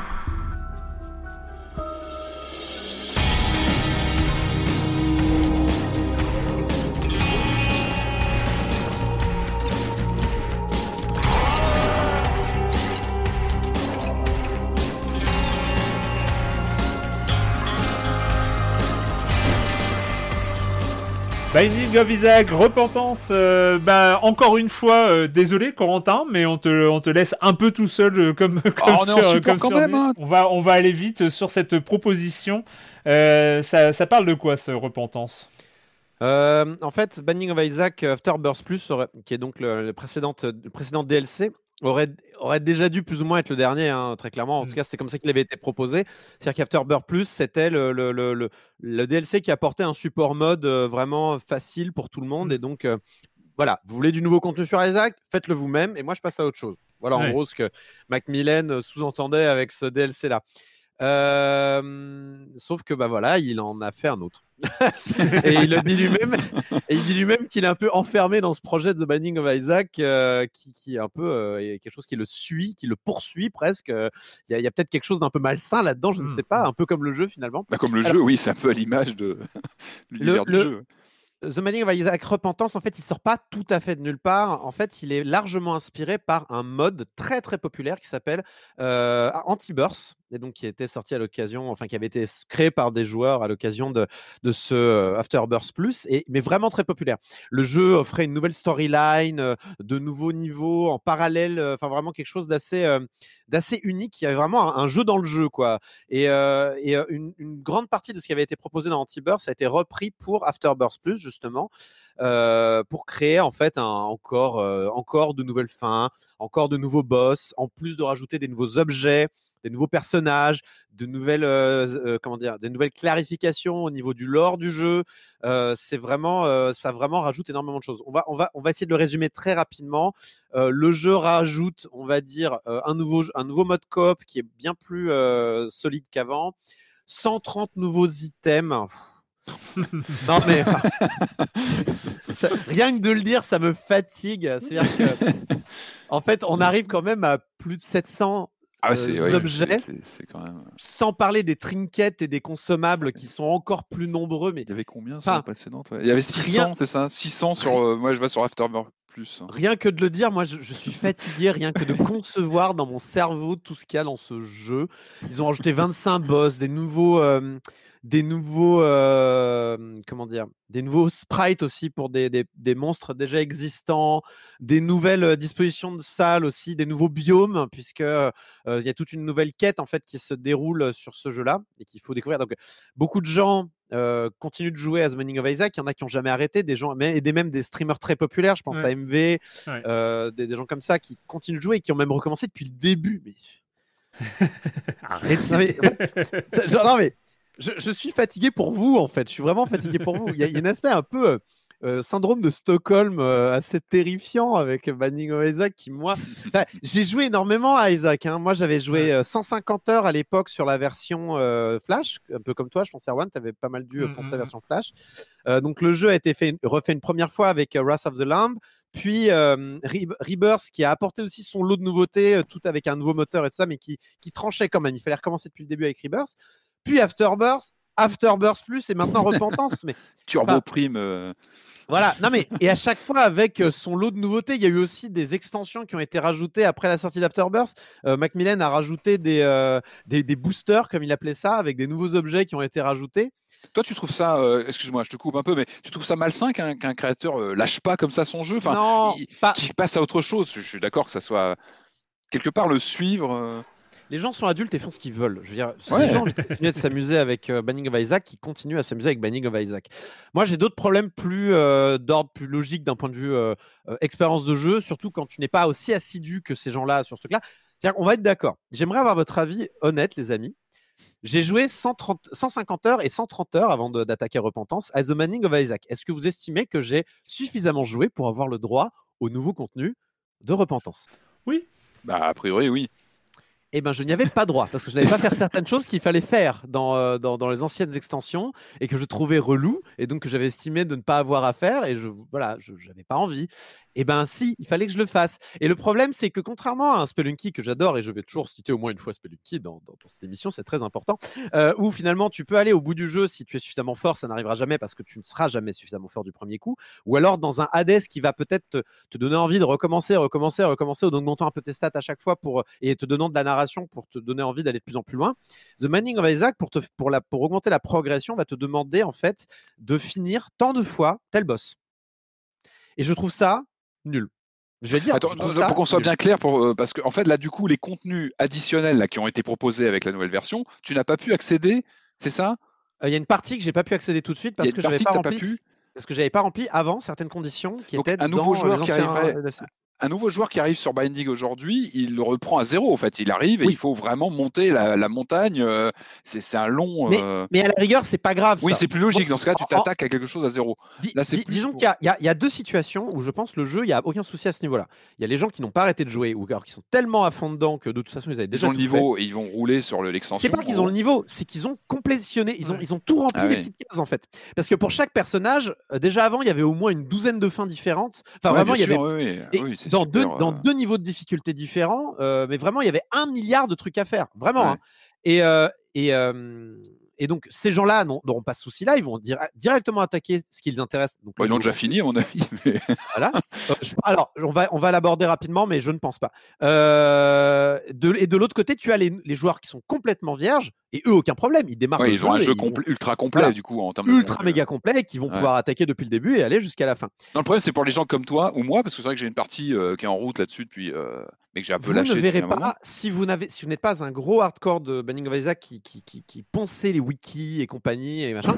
Il y a des chances pour que vous passiez à côté d'une partie du contenu nouveau, parce que en fait vous devez encore finir le contenu qu'on vous avait déjà proposé avant que vous n'avez peut-être pas fini en fait. Et du coup, je trouve qu'il y a un côté un peu vain là-dedans. Il y a un côté un peu course infinie vers quoi ? Tu vois ce que je veux dire ? C'est un rogue, même dans le développement, c'est du rogue. Même dans le développement, c'est un roguelike finalement. C'est une très bonne, j'aime beaucoup l'image. Alors que le nouveau contenu est super intéressant. C'est vrai que la storyline est chouette. On vous donne, en fait, on vous donne vraiment un passage parallèle où vous allez devoir résoudre certaines énigmes. C'est pour ça que beaucoup de joueurs ont essayé de ne pas spoiler pour savoir comment faire. Il y a un petit côté un peu plus puzzle qui a été ajouté au jeu, avec aussi du lore en plus, avec du doublage qui a été ajouté dans le jeu, alors qu'il n'y en a pas tant que ça dans Binding of Isaac. On rappelle en deux mots peut-être l'univers très glauque du jeu, quoi. Enfin, alors, qui est quand même je pense que Erwan me dit non avec les yeux, donc on va pas le faire. Et les gens savent de quoi ça parle. Bon, allez voir. Mais bon, c'est particulier. Mais disons que les thématiques, genre la télévangélisation qui lave les cerveaux, est encore plus appuyée. Peut-être trop même, je trouve. Mais après, bon, c'est un avis. Je pense que c'est super. Ils ont mis en scène un truc vraiment chouette et très dramatique. Et honnêtement, je trouve ça normal que les gens aiment bien. Moi, je trouve ça dommage parce que ça enlève un peu de subtilité. Mais bon, ça apporte aussi des boss et tout ça, donc c'est cool. Et au niveau du contenu, jamais de la vie je finirai ce jeu à 100%, jamais de la vie 99% des gens finiront ce jeu à 100%. Je ne vais pas vous révéler ce qu'on débloque à un moment donné, mais limite ça double la durée de vie du jeu, ça double le 100% en termes de points de vie, en termes de durée de vie, vraiment. Mais tout le monde a été choqué en voyant ce que le jeu débloque à un moment donné. On vous fait faire un truc, voilà, une fois que vous avez fini la deuxième storyline, en fait il y a deux nouveaux chemins qui se débloquent. On vous débloque un truc, vous arrivez vous retournez au menu principal du jeu, on vous dit d'appuyer sur un bouton et là vous faites « Oh non, j'en ai encore pour 1000 heures ». Mais vraiment, c'est vraiment. Mais est-ce que c'est pas la promesse du rogue par définition, cette sensation d'infini, d'illimité, d'inaccessible, de jamais avoir le tableau final, j'ai fini, non. C'est peut-être aussi l'ADN de ce genre de jeu, c'est de rendre inaccessible la fin. Oui, alors moi je trouve ça vain. Moi, c'est pas mon truc. Je vais pas juger les gens qui trouvent ça. Comprenez aussi les gens qui n'ont pas que ça à foutre. C'est juste ça que j'ai envie de dire. Donc, n'allez pas venir me pourrir dans les commentaires pour dire oui, mais t'aimes pas ça. Non, j'aime pas ça. J'aime pas remplir des cases. C'est pas ma came. Et tout comme je reprocherai jamais à personne de vouloir finir des jeux très difficiles comme Spelunky 2. Parce que je comprends que ça soit pas la came des gens. C'est un truc que je me suis mis sur mes propres épaules comme un grand. Je décide de ce que je fais et de mon corps. Merci beaucoup. Mais voilà. Il faut être prévenu, quoi. C'est un jeu qui est infiniment riche, mais trop riche, comme un gâteau trop riche, quoi. Vraiment, il y a énormément de trucs sur ce gâteau. Attention à la crise de foie, quoi. Voilà, attention à la crise de foie. Il faut juste être prévenu. Ça peut être le jeu de votre vie. Ça peut être le truc qui va vous dégoûter des roguelikes.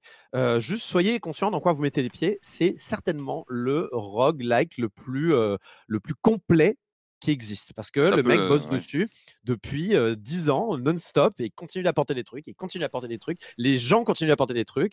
C'est un jeu qui fascine à juste titre, c'est un jeu qui accroche à juste titre.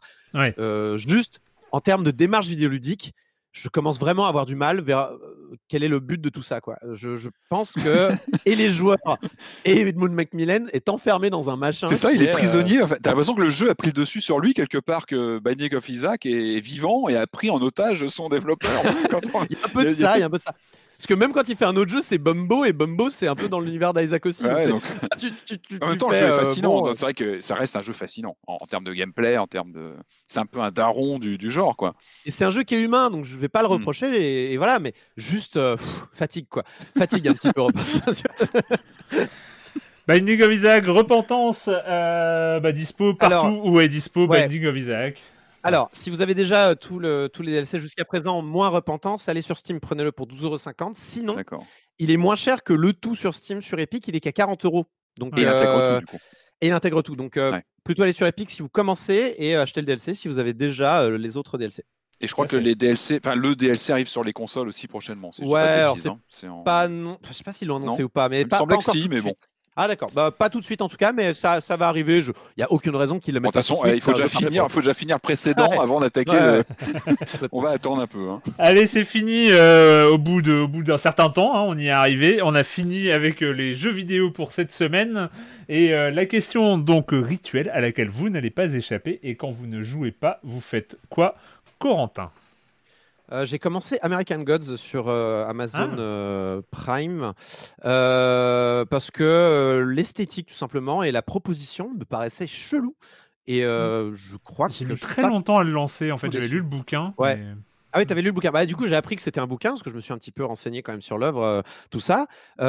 Et c'est, j'aime beaucoup le concept. Donc c'est en gros, c'est un peu la bataille entre les anciens dieux, donc ceux vraiment des religions, qu'elles soient monothéistes, polythéistes et compagnie, versus les nouveaux dieux qui ne sont pas vraiment des dieux, mais plus des concepts, des croyances en fait, telles que la société moderne les dicte, donc comme le divertissement, la télévision, la technologie, le capitalisme, ce genre de choses.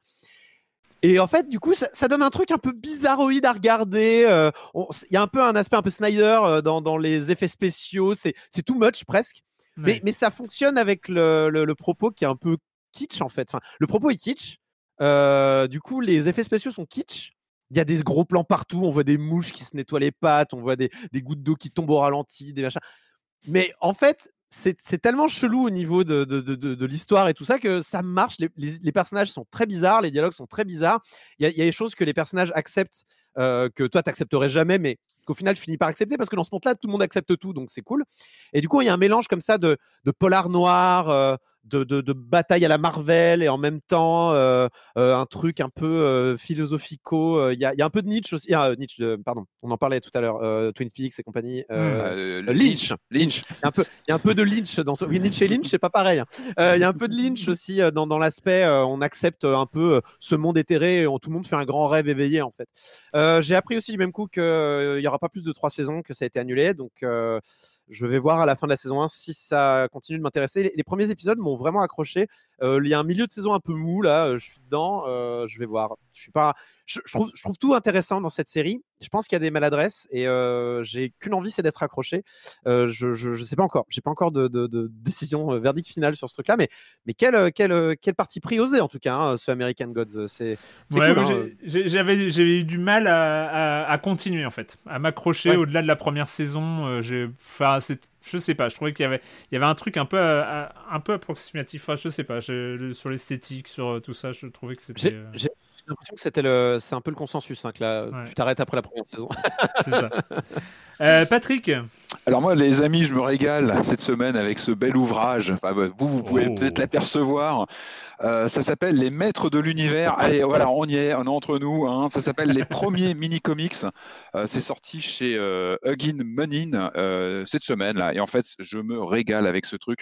C'est une compilation, en fait, sur 400 pages de tous ces mini-comics. Si vous avez connu Les Maîtres de l'Univers dans les années 80, les figurines, il y avait, avec chaque figurine, un petit comics, un petit livret, une petite bande dessinée en fait qui expliquait un peu le lore, le personnage, etc. À chaque fois lié à la figurine en question. Alors moi, c'est une vraie Madeleine de Proust parce que chaque page, je retrouve ces dessins. Vous savez qu'ils m'ont imprimé la rétine parce que j'étais je suis toujours un fan de cette saga. Donc ce qui est vraiment intéressant, donc, c'est qu'on a 400 pages, c'est bien dodu, on a pas mal de choses. Alors après niveau qualité, c'est on va dire que c'est inégal, hein, tout n'est pas parfait, mais moi j'aime beaucoup les premiers en fait parce que l'histoire des Maîtres de l'Univers, donc c'était évidemment une ligne de figurines chez Mattel qui avait été adapté plus tard en dessin animé, mais avant, il y a eu des comics qui étaient là pour faire vendre les figurines. Et ce qui est vraiment intéressant, c'est que les premiers comics, notamment les premiers volumes qui sont dessinés par un dessinateur qui s'appelle Alfredo Alcala, qui est un peu une référence, hein, qui a bossé, je crois, chez Dixie Comics et autres, qui était très avec un lore qui est complètement différent en termes d'ambiance avec le dessin animé plutôt gentillet qu'on a connu. Là, on est sur quelque chose de beaucoup plus sombre, beaucoup plus proche de Conan le Barbare, par exemple, parce que c'était ça aussi, hein, l'origine de cette série de jouets. On est sur quelque chose de plus dark, plus heroic fantasy. Il n'y a pas de double identité dans les premiers, Musclor et le Prince Adam, il n'y a pas de ça. C'est que lui, c'est un barbare, c'est un vrai dur. Et c'est, voilà, enfin, moi, c'est vraiment, ça me ramène en enfance parce que je retrouve ces dessins que je connaissais bien à l'époque. Et voilà, donc ça vient de sortir cette semaine. Beau papier, je trouve beau, belle impression. Enfin, voilà, c'est très chouette. Moi, je recommande pour les fans. Et sinon, vous pouvez aussi voir le petit documentaire sur Netflix qui revient en quelques minutes sur l'histoire de la série et notamment ce rapport au dessin animé et puis aux bandes dessinées. Tout ça est bien expliqué dedans. Voilà, je le conseille vivement pour les nostalgiques. D'accord. Et ben moi je vais profiter du fait que Arthur était chroniqueur. Non mais en fait je vais faire. Et quand il ne joue pas, il fait quoi Bon, déjà il ne joue pas tout le temps. Il mange des pommes-potes. Alors j'aimerais recommander la pomme-pote. Mais bon. Pas du tout. Alors, en fait, est-ce qu'il a découvert les maîtres de l'univers ou pas encore? Tu lui as pas encore passé les maîtres de l'univers? Non, écoute. C'est jeune. Non, mais alors il aime beaucoup lire et tout ça. Enfin, c'est cool. Et en fait, et du coup, je suis allé dans une librairie, la librairie à Saint-Denis, et j'ai demandé à une libraire ce qu'elle pouvait conseiller parce qu'il avait bien aimé les deux premiers Harry Potter. Et en fait, donc elle m'a conseillé un truc que je ne connaissais pas et que du coup on a acheté les deux tomes suivants après.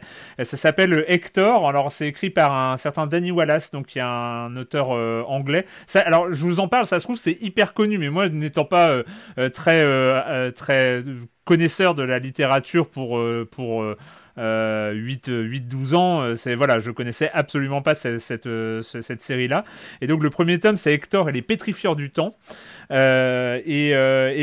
a super accroché. Moi, j'ai lu un peu avec lui, mais évidemment, c'est le genre de truc où tu commences à lire et puis évidemment, il finit par lire tout seul dans son coin. Et moi, je suis un peu largué dans l'histoire. Donc, mais en fait, ce que j'ai vraiment apprécié, c'est très drôle. C'est beaucoup d'humour. C'est de l'humour anglais, en fait. Il y a un petit peu d'absurde, mais à hauteur d'enfant. Qui est très bien foutu, c'est totalement délirant, ça se passe dans une petite ville anglaise et donc ce personnage Hector qui découvre qu'il a une montre qui peut arrêter le temps pendant 7 minutes. Et puis il va découvrir comme ça, il va y avoir tout un univers qui va s'ouvrir à lui avec des monstres qui s'appellent les pétrifieurs du temps. Il va se faire des copains, des copines, enfin voilà, il va faire un club et il y a plein de choses. Et ensuite il y a deux autres tomes qui sont sortis donc avec les Hector et les Hypnobots et Hector et les plantes espionnivores. Et vraiment en plus il y a des petites illustrations qui sont super sympas, c'est très drôle, c'est vraiment énormément d'humour tout le temps avec quelque part plusieurs niveaux de lecture.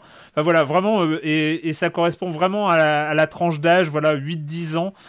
C'est vraiment parfait pour cette tranche d'âge là, donc je sais qu'il y a pas mal d'auditeurs qui sont à la recherche de jeux vidéo pour cette tranche d'âge là. Si vous cherchez un bouquin, voilà, c'est un truc que j'ai trouvé vraiment très très très sympa, ce Hector et les pétrifieurs du temps. Je ne sais pas chez quelle maison d'édition, je crois que c'est Gallimard Jeunesse, pour avoir toutes les infos. Voilà, c'est fini pour cette semaine, pour cette longue émission. La semaine prochaine, je pense que nous allons faire un focus un peu sérieux sur un petit jeu indé qui vient de sortir, qui est en phase de sortie. Ouais, sur une histoire de village. Enfin voilà, on vous en parlera. Ouais, on vous en parlera la semaine prochaine. D'ici là, merci beaucoup à tous les deux de m'avoir accompagné dans cette aventure. Et nous, on se retrouve la semaine prochaine pour parler de jeux vidéo sur l'IB Labo. Sur l'IB Labo. Oh là là, j'ai fait un truc, mais et la minute culturelle. Vas-y, continue. Continue, vas-y Erwan. Laisse-toi aller, ça va venir. Donc on se retrouve sur libération.fr et sur les internets. Ciao. Ciao. Ah, le bug. Wow.